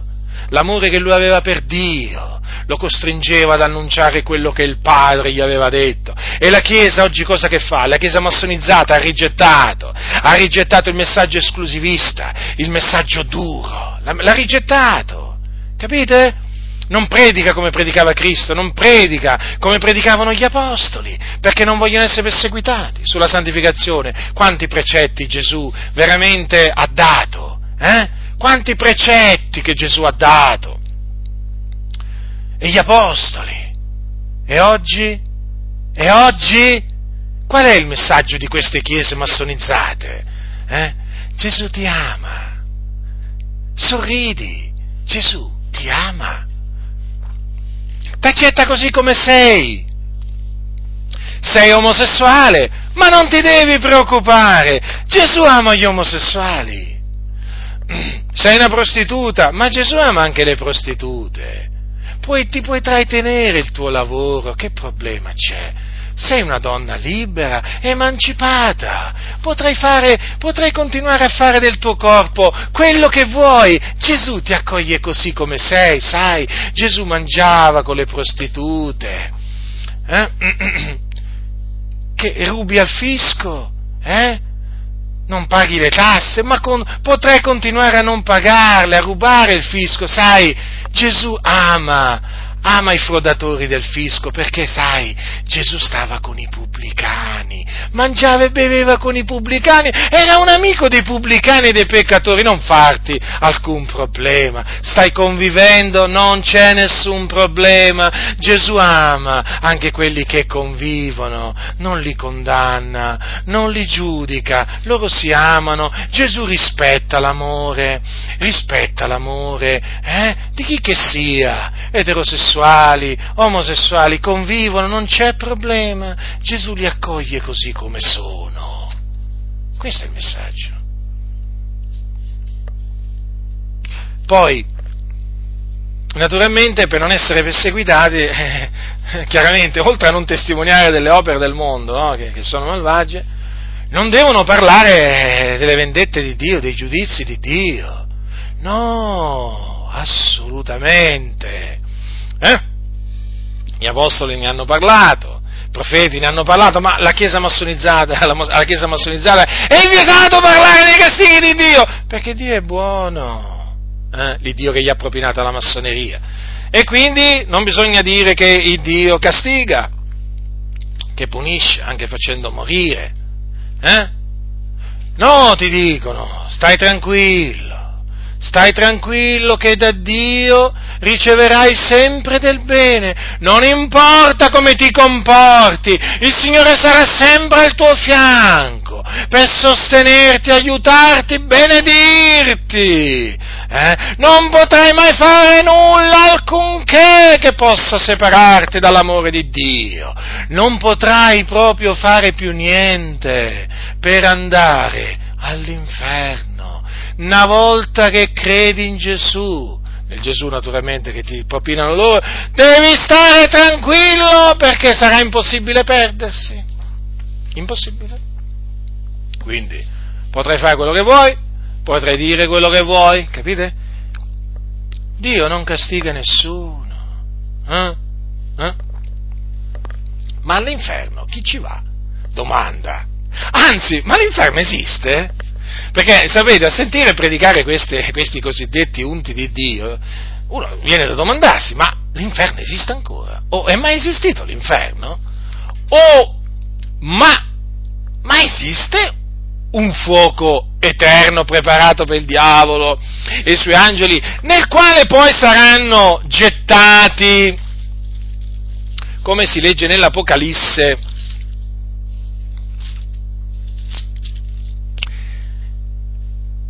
i codardi, gli increduli, gli abominevoli, gli omicidi, i fornicatori, i stregoni, gli idolatri e tutti i bugiardi. Dico, ma esiste o Giovanni ha preso un abbaglio qua? Si è inventato qualcosa che non doveva dire assolutamente, o ha detto qualcosa che non doveva dire, non si doveva permettere di dire. Dico, ma esiste ancora il fuoco eterno? No, perché se esiste bisogna avvertire i codardi, gli increduli, gli abominevoli, gli omicidi, i fornicatori, i stregoni, gli idolatri, tutti i bugiardi, eh? Bisogna avvertirli. Beh, certo, se non esiste, voglio dire, che bisogno c'è di avvertirli? Non esiste. Allora, delle due l'una. Allora domandatevi come mai queste chiese massonizzate non, non, non, non dicono queste cose qua. Come mai? Eh, ci credo, non devono spaventare nessuno, devono, devono appunto eh, compiacere al mondo, capite? E quindi compiacendo al mondo non vengono perseguitati, è molto semplice. Allora, andiamo, andiamo avanti. Ah, una, una, cosa collegata a questo fatto del non vogliono essere perseguitati a cagione di Cristo e della sua parola.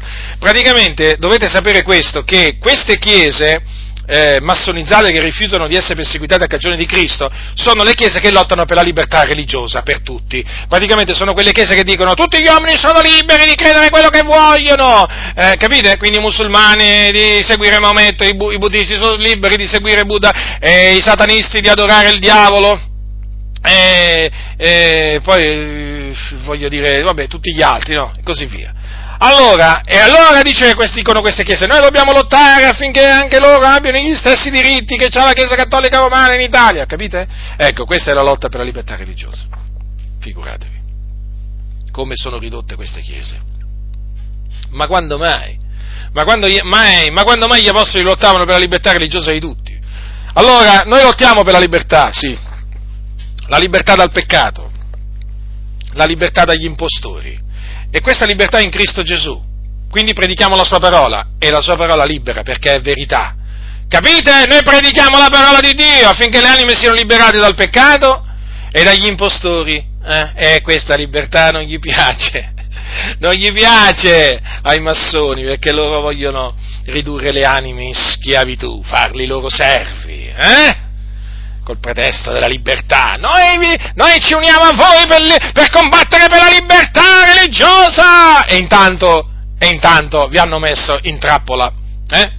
Vi hanno scavato una fossa e ci siete cascati tutti dentro, o quasi tutti, voi, almeno voi, voi che lottate per la libertà religiosa ci siete cascati dentro la trappola della massoneria, vi hanno ridotti in schiavitù, vi hanno messo il bavaglio e il guinzaglio, ed eccovi là, eh? col bavaglio e col guinzaglio, e poi ve la prendete con me. Ma perché non ve la prendete con voi stessi? Eh? Perché non ve la prendete con voi stessi e con i massoni che vi hanno ingannato? Sì, perché queste chiese massonizzate, benché dicono di essere libere, sono schiave, schiave della massoneria. Allora, allora, queste chiese massonizzate che rifiutano di voler essere perseguitate a cagione di Cristo, dovete sapere questo che cercano di creare denominazioni evangeliche, se già sono in denominazioni evangeliche cercano di confederarsi con altre denominazioni e poi se sono già una denominazione evangelica vogliono l'intesa con lo Stato, perché sai, non si sa mai, meglio essere più sicuri, no? All'ombra di Faraone, quindi il riconoscimento giuridico, che è quello che ottengono con la denominazione evangelica, non è più sufficiente, allora che cosa vogliono? L'intesa con lo Stato per ottenere l'8 per 1000, in questa nazione naturalmente sto parlando, tutti i privilegi annessi e connessi, capite? Ecco, lì proprio, eh, voglio dire, lì è proprio il, il massimo della schiavitù, eh? lì è proprio il massimo della schiavitù proprio. E sì, sono tutte chiese che non vogliono essere perseguite da cagione di Cristo. Ma qualcuno vi potrebbe dire, eh, appunto, eh, cioè voglio dire, tu da che cosa lo deduci? Ma guardate, e ve lo ripeto, da, dal messaggio che predicano, da come, dal messaggio che predicano, sia ai peccatori che ai santi. È molto semplice. Non è che qui, voglio dire, lo potete appurare da voi stessi, sapete come l'ho potuto appurare io, eh? E io non è così, certo che è così. Allora per quale ragione? Eh, voglio dire, non vogliono essere perseguitati. Poi, una volta che si mettono con lo Stato, eh, figurati, eh, devono fare la volontà dello Stato. Lo Stato è in mano ai massoni e quindi devono fare la volontà dei massoni. Sono controllati, diretti dai massoni. Allora, a questo punto, bisogna anche dire un'altra cosa, collegata a questa. Allora, nel momento in cui le chiese allora entrano eh, a far parte di una denominazione evangelica, nel momento in cui mh, queste denominazioni si, con, eh, si confederano, eh? Nel momento in cui poi c'è un'intesa con lo Stato. Allora è chiaro che la massoneria, avendo preso possesso di queste organizzazioni, le dirige, le dirige dove vuole. Allora, dove, dove le deve dirigere? Verso il nuovo ordine mondiale, che comprenderà una religione unica mondiale. Allora, da qui si spiega il fatto che tutte queste denominazioni sono, in, eh, sono ecumeniche, più o meno naturalmente, eh, e poi sono aperte al dialogo interreligioso, ma anche persino le ADI, persino le Assemblee di Unitalia, sono aperte al, all'ecumenismo e al dialogo interreligioso, quindi, fratelli del Signore, figuratevi, li hanno pigliati proprio tutti, eh? Allora, e infatti l'ecumenismo e il dialogo interreligioso sono opera della massoneria, sono nate nelle logge massoniche. Voi dovete considerare che il Concilio Vaticano II, che fu il concilio della Chiesa Cattolica Romana, che aprì, aprì Cattolica, con cui la Chiesa Cattolica Romana si aprì al dialogo ecumenico al dialogo interreligioso, fu istituito da un papa massone che si chiamava Giovanni XXIII e dopo che morì Giovanni XXIII fu portato avanti da Paolo VI, un altro massone, si sono praticamente dati il testimone, capite? E all'interno del Concilio Vaticano II c'erano parecchi cardinali che erano massoni. Beh, ci sono ancora oggi, eh? Però per dirvi avuto, quanta influenza ha avuto la massoneria sulla Chiesa Cattolica Romana. Allora, dall'altro lato, nella Chiesa Anglicana, il eh, primate era massone, eh, generalmente sono, diciamo, il, l'arcivescovo di Canterbury, generalmente è massone, perché la Chiesa Anglicana è proprio massone, proprio, voglio dire, piena di massoni da tutte le parti, proprio sprizza di massoni da tutte le parti la Chiesa Anglicana dall'altro lato c'erano appunto massoni nella, nella, Chiesa anglicana e naturalmente in altre chiese protestanti. Eh? E eh, nel momento in cui Giovanni XXIII e poi Paolo VI si sono aperti all'ecumenismo, dall'altra, dall'altra parte, quindi dalla parte dei protestanti, i massoni, che erano a capo delle denominazioni protestanti, dalla Chiesa anglicana, metodisti e così via, spingevano appunto verso l'ecumenismo. Ecco perché appunto l'ecumenismo eh, nell'ecumenismo confluiscono tutti i massoni. Capite? Allora, la massoneria eh, gioca un ruolo importantissimo nell'ecumenismo. L'ecumenismo è nato nelle logge massoniche per, mettere, per riunire ehm, cattolici e protestanti, ma anche il dialogo interreligioso. Infatti nelle logge massoniche ci sono cattolici, protestanti e anche eh, musulmani, buddisti, ebrei e così via. Allora, cosa succede? Che l'ecumenismo e il dialogo interreligioso che è nato, eh, o comunque che la massoneria ha creato dentro la loggia, poi naturalmente ha esportato all'esterno.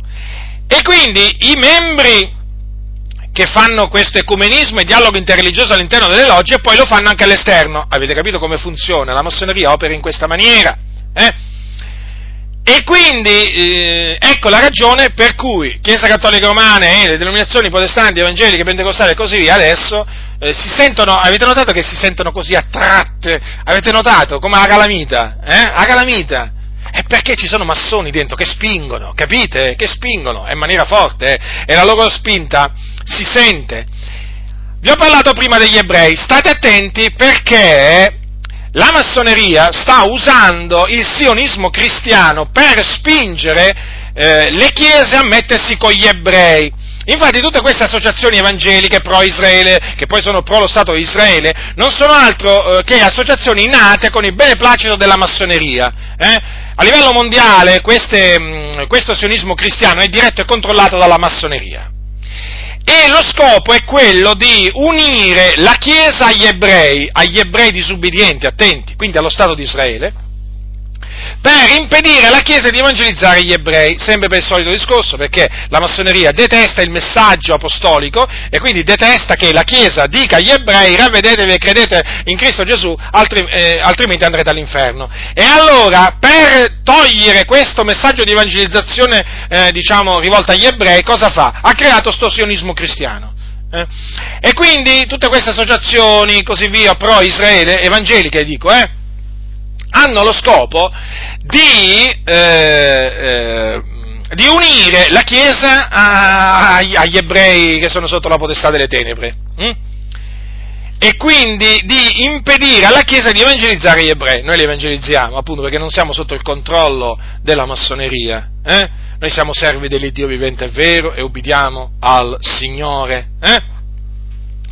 Quindi state molto attenti perché, eh, perché appunto ehm, eh, tanti ebrei, eh, tanti ebrei, rabbini e così via sono nelle logge massoniche e appunto adesso sono diventati amici di pastori, pastori sono diventati amici di, di, questi rabbini, perché? Perché si ritrovano nelle logge praticamente, no? E poi vanno d'accordo, hanno inventato sto sionismo cristiano e quindi vanno d'accordo, no? Li chiamano i loro fratelli ebrei. Ma i fratelli, gli ebrei non sono nostri fratelli, gli ebrei che non credono nel Signore Gesù Cristo. Non sono nostri fratelli, sono nostri nemici. Quali fratelli? Sono figlioli di ira. Quali fratelli? Ma quali fratelli? Il messaggio da portare agli ebrei è lo stesso che portava Gesù. Ravvedetevi e credete nell'Evangelo. Non c'è un altro messaggio. Gli ebrei non si salvano osservando la legge di Mosè. Perché, vedete, la massoneria ebraica, perché c'è anche una massoneria ebraica che è molto potente a livello mondiale, sta cercando di, ehm, la metto così, ebraizzare, ebraizzare, ebraicizzare la Chiesa. In che senso? gli vuole far, eh, far accettare il messaggio che eh, il messaggio di Cristo non è per gli ebrei, ma è solo per i cristiani, capite? O meglio, per i gentili. Loro la mettono un po' così. In altre parole, eh, gli ebrei massoni dicono eh, alla Chiesa, guardate, a, voi, a noi, a voi, non, noi, voi, a noi non ci dovete evangelizzare, va bene? Perché noi ci salviamo tramite Mosè, osservando la legge di Mosè. Eh? il vostro messaggio va bene per i gentili, ma non va bene per gli ebrei, quindi silenzio. Allora, la massoneria è questo che vuole, mettere il silenzio. Eh? E c'è riuscita, eh? E c'è riuscita, e come? Infatti tante chiese evangeliche adesso pensano che gli ebrei si possono salvare senza credere in Gesù. Come vi dicevo all'inizio, per la massoneria per la massoneria ci sono tante vie per andare in cielo, mica ce n'è una sola. Quindi gli ebrei si possono salvare anche senza credere, senza credere in, in, Gesù Cristo. E da qui il sionismo cristiano. È una trappola, una macchinazione del diavolo. Se fate, se la, allora, se la vostra chiesa fa parte di un'associazione pro-Israele, scappate, è una chiesa massonizzata. Eh? Se fate parte di un'associazione pro-Stato Israele, andatevene via, siete sotto il controllo della massoneria. Sicuri, sicuri. Ma perché questo naturalmente ecumenismo, dialogo interreligioso? No? Perché la massoneria dice che, come vi ho detto prima, tutti gli uomini sono figli di Dio e quindi devono collaborare se sono figli di Dio, mica si devono fare la guerra. Avete capito allora? Eh? E allora chiaramente devono collaborare. E la collaborazione per l'abolizione della schiavitù, per combattere l'AIDS. Allora inizia tutto così prima. Hm? per combattere la fame nel mondo, per combattere l'inquinamento, anche mo, mo pure l'inquinamento. Eh? E quindi tutti assieme, tutti assieme, siamo tutti figli di Dio, loro dicono. Eh? Da qui vedete ecumenismo, mh, mm, dialogo interreligioso, metteteci pure sionismo cristiano, insomma tutto nel calderone, verso il nuovo ordine mondiale, quindi verso la religione unica mondiale. Avete capito? Che confusione! Che confusione!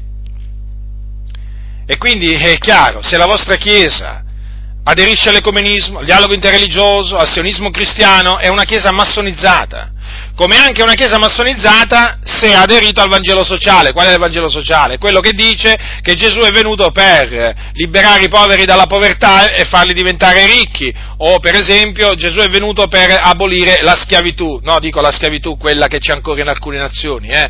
no, non parlano mica della, de, eh, diciamo, eh, della schiavitù del peccato questi, no, appunto perché parlano di un Vangelo, di un Vangelo sociale, o per esempio per eh, che vi posso dire io, per liberare talune mi, minoranze da, da, delle discriminazioni varie e così via, ecco il Vangelo sociale. Allora, se la vostra Chiesa ha aderito al Vangelo sociale, è una Chiesa massonizzata, perché il Vangelo sociale, anche quello, è, è, è, ha origini massoniche, capite? Come la vostra, se, ah, se, la vostra Chiesa è data alla politica, in che senso? Se per esempio la vostra Chiesa ha fondato un partito, eh? o fa parte, mh, diciamo, di un movimento politico, eh, beh, è sotto il controllo, è massonizzata, boh, eh, certo, perché tutti i partiti politici sono sotto il controllo della massoneria, in una maniera o nell'altra, lo sono, lo sono, sono condizionati dalla massoneria. E, e, poi, voglio dire, la Chiesa non deve fare politica, che si deve mettere a fare? Politica? Eh? La Chiesa ha altre cose da fare, non si deve impacciare nelle faccende della vita.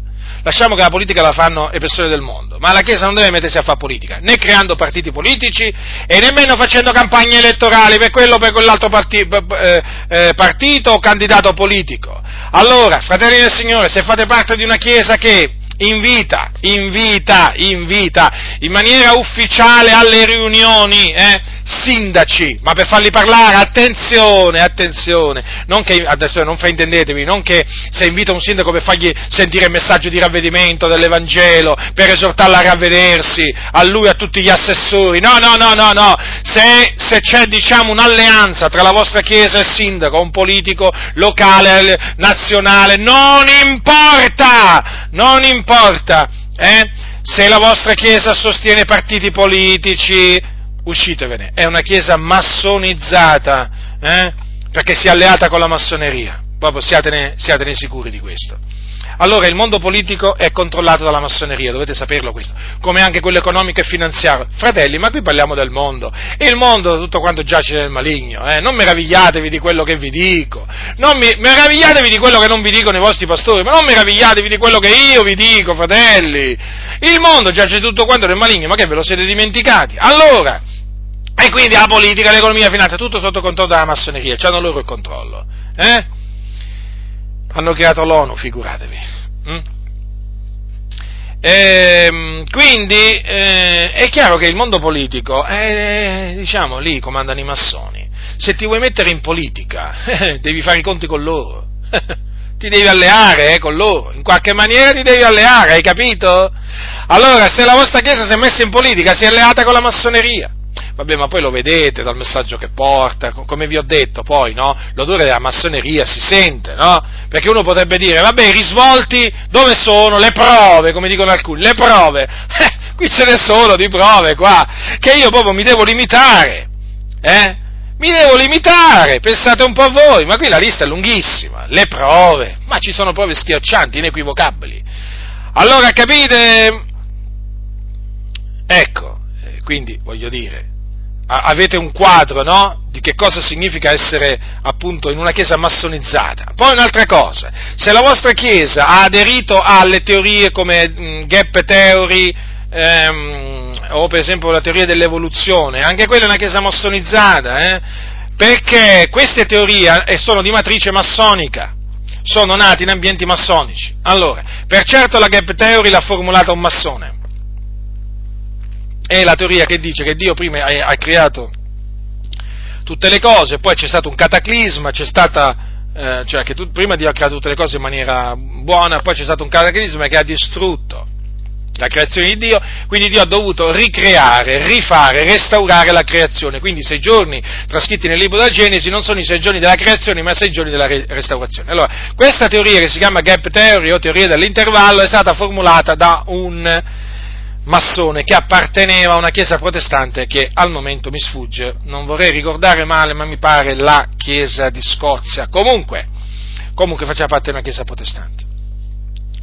La teoria dell'evoluzione, che è stata formulata da Darwin, allora, su Darwin, eh, Charles Darwin, si, di, si, dice che fosse massone, però altri dicono che non, è, non era massone. Però una cosa è certa, una cosa è certa, ha avuto, eh, ha, ha come, ha, eh, è di matrice massonica perché praticamente eh, c'era un stretto parente di Charles Darwin che aveva formulato proprio eh, aveva messo il germe dell'evoluzione, già l'aveva creato praticamente, ed era massone. Leggete il mio libro contro la massoneria e vi, eh, eh, vi accorgerete, cioè verrete, verrete a capire tante cose nel particolare. Allora, queste due teorie sono entrate un diciamo, in molte, molte denominazioni evangeliche, persino le assemblee di Dio in Italia. Nelle assemblee di Dio in Italia le ha, eh, le ha eh, introdotte Francesco Toppi. Eh, quindi, naturalmente, Francesco Toppi odorava di massoneria, eh? odorava. Eh? Beh, la Gepeteo e l'evoluzione, eh, fratelli del Signore, sono di matrice massonica. Una cosa è certa, Francesco Toppi ehm, odorava di massoneria. E eh, diciamo che ne ha fatte di danni nelle assemblee di Dio in Italia, perché? Appunto per, per farvi capire i danni che lui ha fatto. Allora, ha tolto allora, l'idea di un Dio vendicatore, infatti nelle, nelle Adi se uno dice che Dio è un vendicatore è come se bestemmiasse. Poi ha tolto il fuoco dall'inferno Infatti eh, Toppi diceva che il fuoco dell'inferno era allegorico, un po' la stessa cosa che dice la massoneria.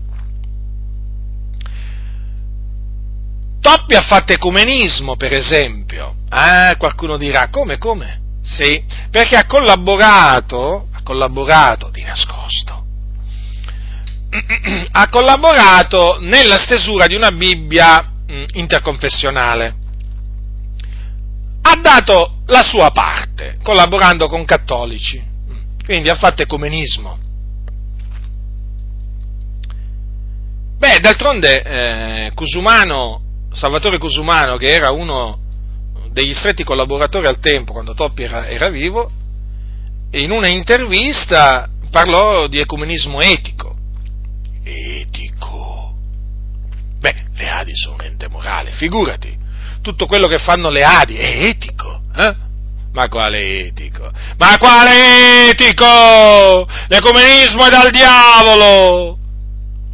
Però loro, per dargli quella facciata bella all'ecumenismo, che fanno? L'hanno chiamato ecumenismo etico.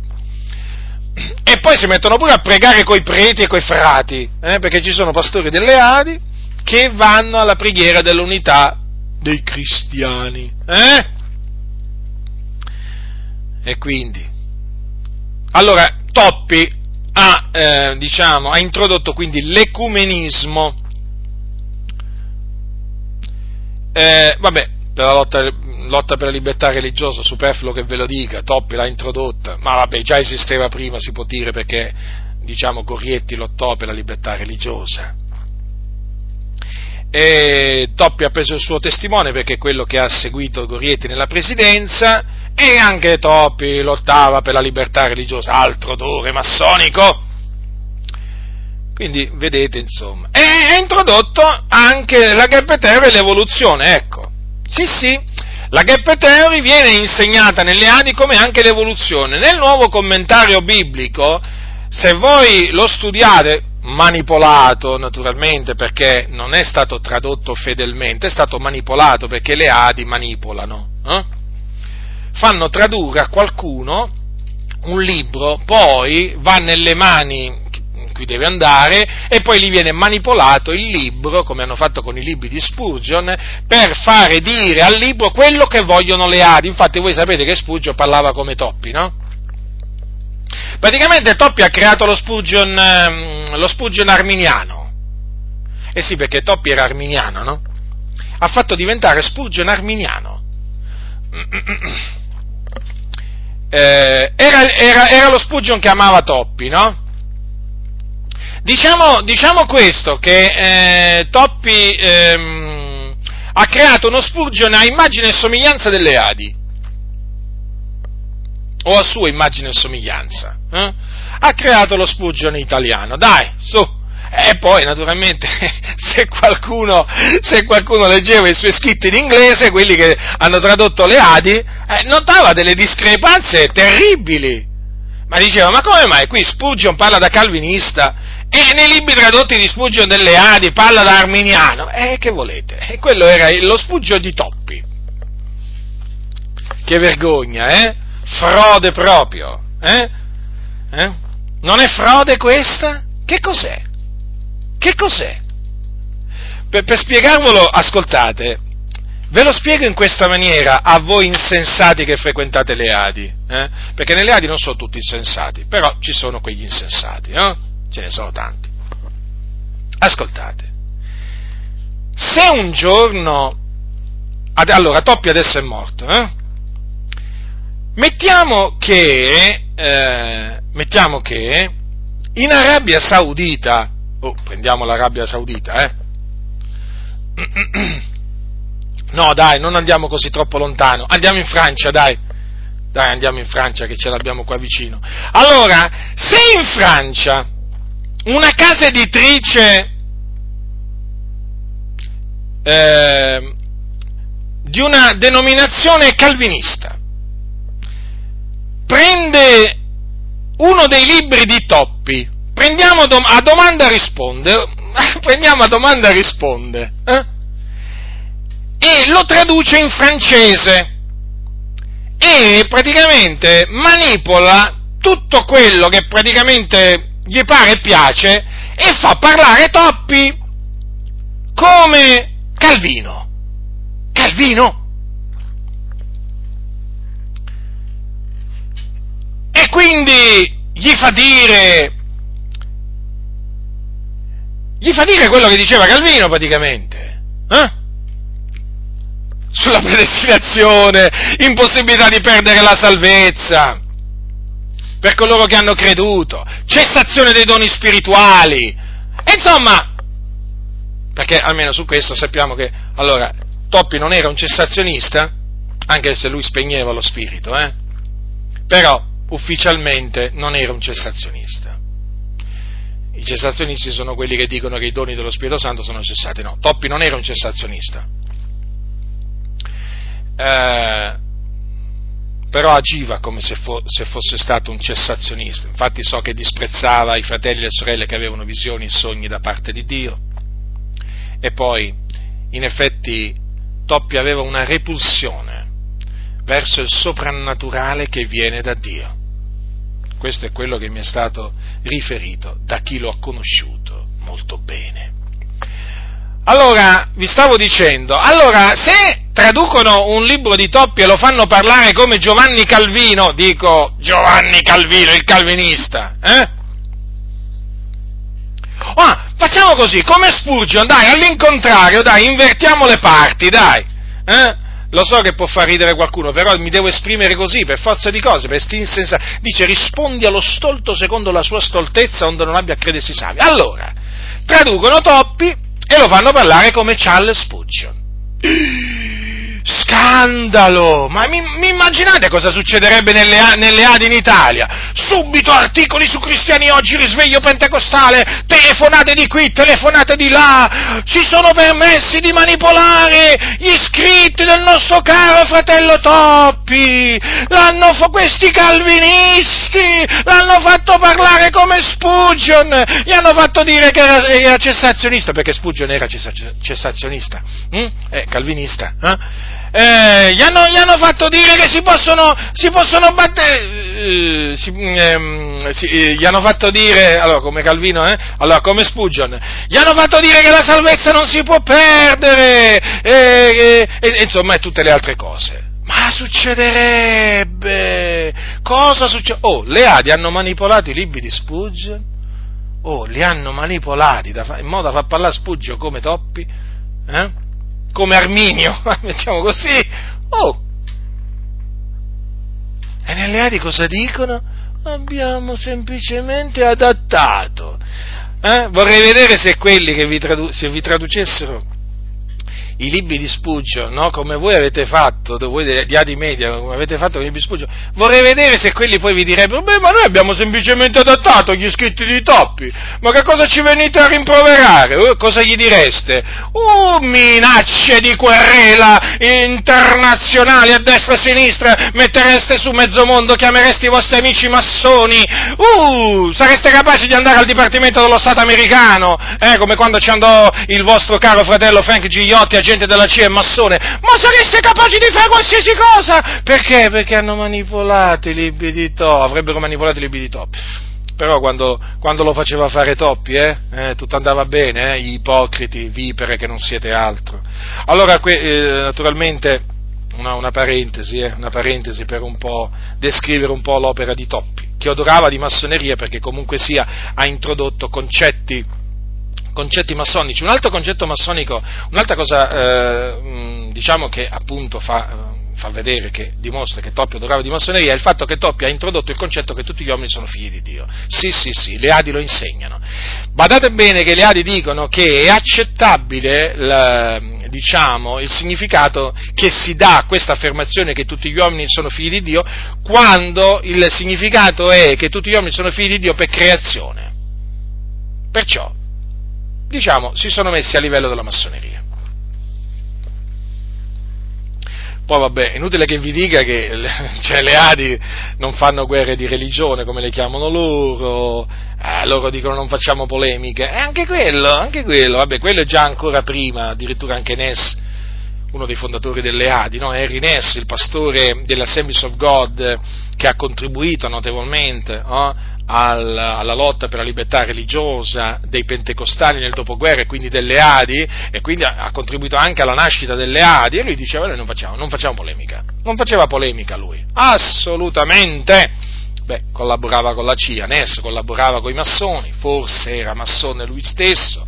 C'è buona probabilità che Ness fosse massone perché parlava anche a delle riunioni di massoni, quindi odorava fortemente di, massone, di, di massoneria Ness, eh? Comunque, il discorso, ehm, il discorso eh, è questo, no? che mobiliterebbero proprio mezzo mondo. Mezzo, la massoneria sicuramente le Adi la mobiliterebbero. Hm? Per far giustizia a Francesco Toppi, perché nessuno si deve permettere di manipolare i suoi libri. È chiaro che è giusto, nel senso dire che nessuno si deve permettere di manipolare i libri degli altri ma questo è valido anche per i libri di Spugio, non solamente per i libri di Toppi. Eh, è chiaro. Se qualcuno manipolasse i libri di Toppi, eh, io chiaramente mi scaglierei contro chi manipola i libri di Toppi, anche se Toppi insegnava delle false dottrine, ma comunque sia non è giusto che i suoi libri siano manipolati. Ma quello che volevo dire è questo, che praticamente eh, cioè, Toppi ha manipolato la dottrina, non solamente ha fatto manipolare i libri di Spurgeon e altri libri, ma ha fatto, tra cui Dottrine della Bibbia di Perman, ma ha, fa, ha manipolato la dottrina di Dio. Allora, voi che siete nelle Adi, come mai Toppi ha manipolato la dottrina di Dio? Eh? Fatevi questa domanda. Come mai ha manipolato la dottrina di Dio rendendola accetta alla massoneria? Mm. Questa è una domanda che vi dovete fare, eh? È una domanda che vi dovete fare. Come mai le Adi hanno accettato il Vangelo sociale? Eh? Come mai? Come mai? Eh. Ricordatevi che è stato Toppi a portarvi a fare un'intesa con lo Stato e questo già vi dovrebbe far saltare dalla sedia e far scappare dalle assemblee di Dio in Italia. Capite? Allora, e poi naturalmente se la vostra Chiesa rifiuta, questo naturalmente l'ho tenuta per ultima, rifiuta di condannare la massoneria,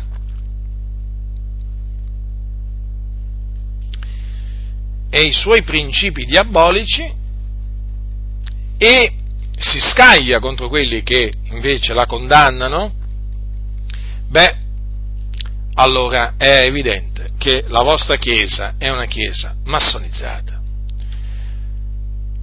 Lo dico in un'altra maniera. se la vostra Chiesa dice che la massoneria è buona, è buona, dicono. Però sì, ci possono essere dei massoni. Allora, se vi parla in questa maniera, o vi dice, beh, ma voglio dire, la massoneria ha fatto tanto per l'ambiente evangelico, ha lottato per la libertà religiosa, insomma, ci ha fatto avere questo, ci ha fatto avere quest'altro. Allora, quella è una chiesa massonizzata, filomassonica, dovete andarvene. Dovete andarvene, fratelli del Signore, che ci state a fare lì? Cioè non potete rimanere in una chiesa dove parlano bene di coloro che adorano e servono Satana. Mm? Avete capito?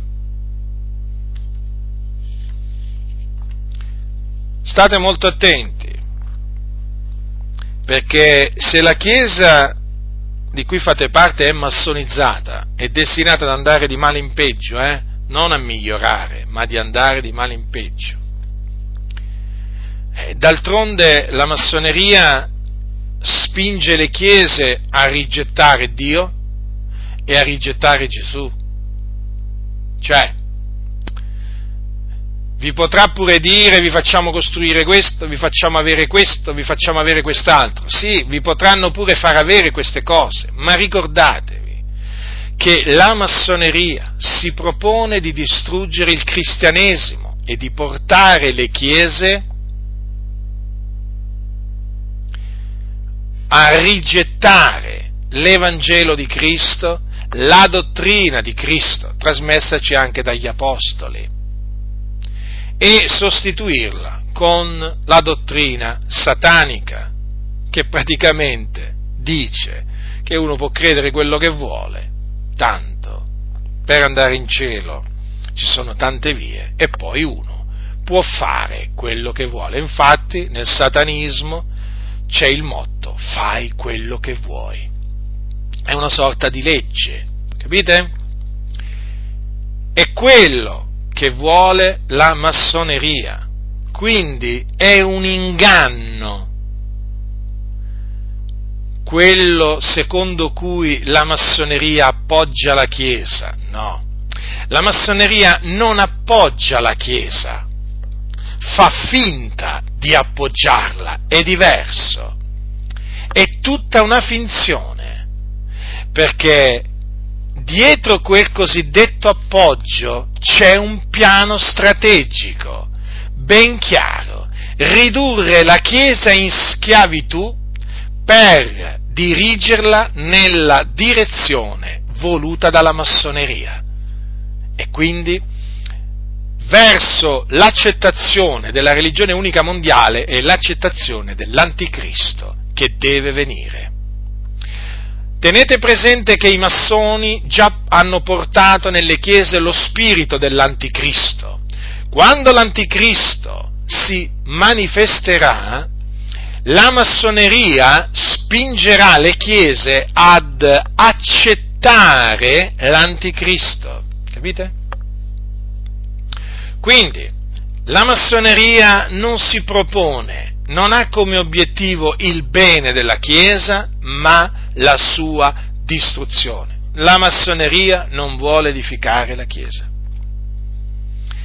La confusione che esiste oggi nelle Chiese, l'immoralità, la corruzione di ogni sorta, il disprezzo verso coloro che amano e temono il Dio, verso coloro che si attengono all'Evangelo di Cristo e alla dottrina di Cristo, ecco, tutto ciò viene dalla massoneria. La massoneria è un albero malvagio che produce frutti malvagi. Non fatevi ingannare, fratelli e sorelle nel Signore, da questi ministri di Satana che avete dietro i pulpiti che avete nelle vostre facoltà teologiche, nelle vostre scuole bibliche.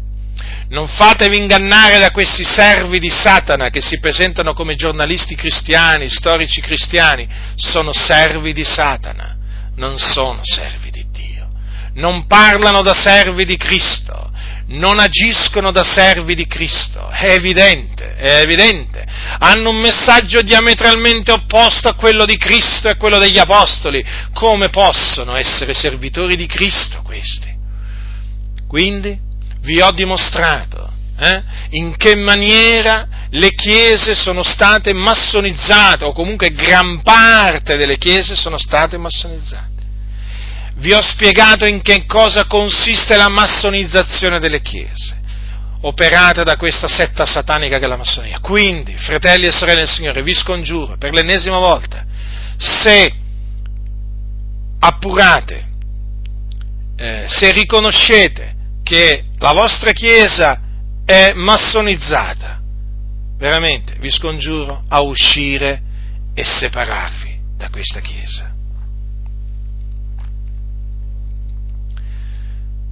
Veramente ve lo dico dal profondo del cuore, perché mi rattrista profondamente vedere chiese in mano a satanisti, a questi uomini che servono e adorano Satana. Mi rattrista profondamente vedere chiese sedotte da questa gente malvagia, da questi impostori. E per quello che vi ho voluto avvertire per l'ennesima volta. Quindi, lo ripeto, se fate parte di una chiesa massonizzata, uscitevene e separatevene, per amore del Signore, e suonate la tromba, suonate la tromba. La situazione è drammatica suonate la tromba per avvertire i santi. Avvertiteli, avvertiteli, avvertiteli. Come io ho fatto con voi avvertendovi, eh? avvertite i fratelli, le sorelle, che non posso avvertire io. La grazia del Signore nostro Gesù Cristo sia con tutti coloro che lo amano con purità incorrotta.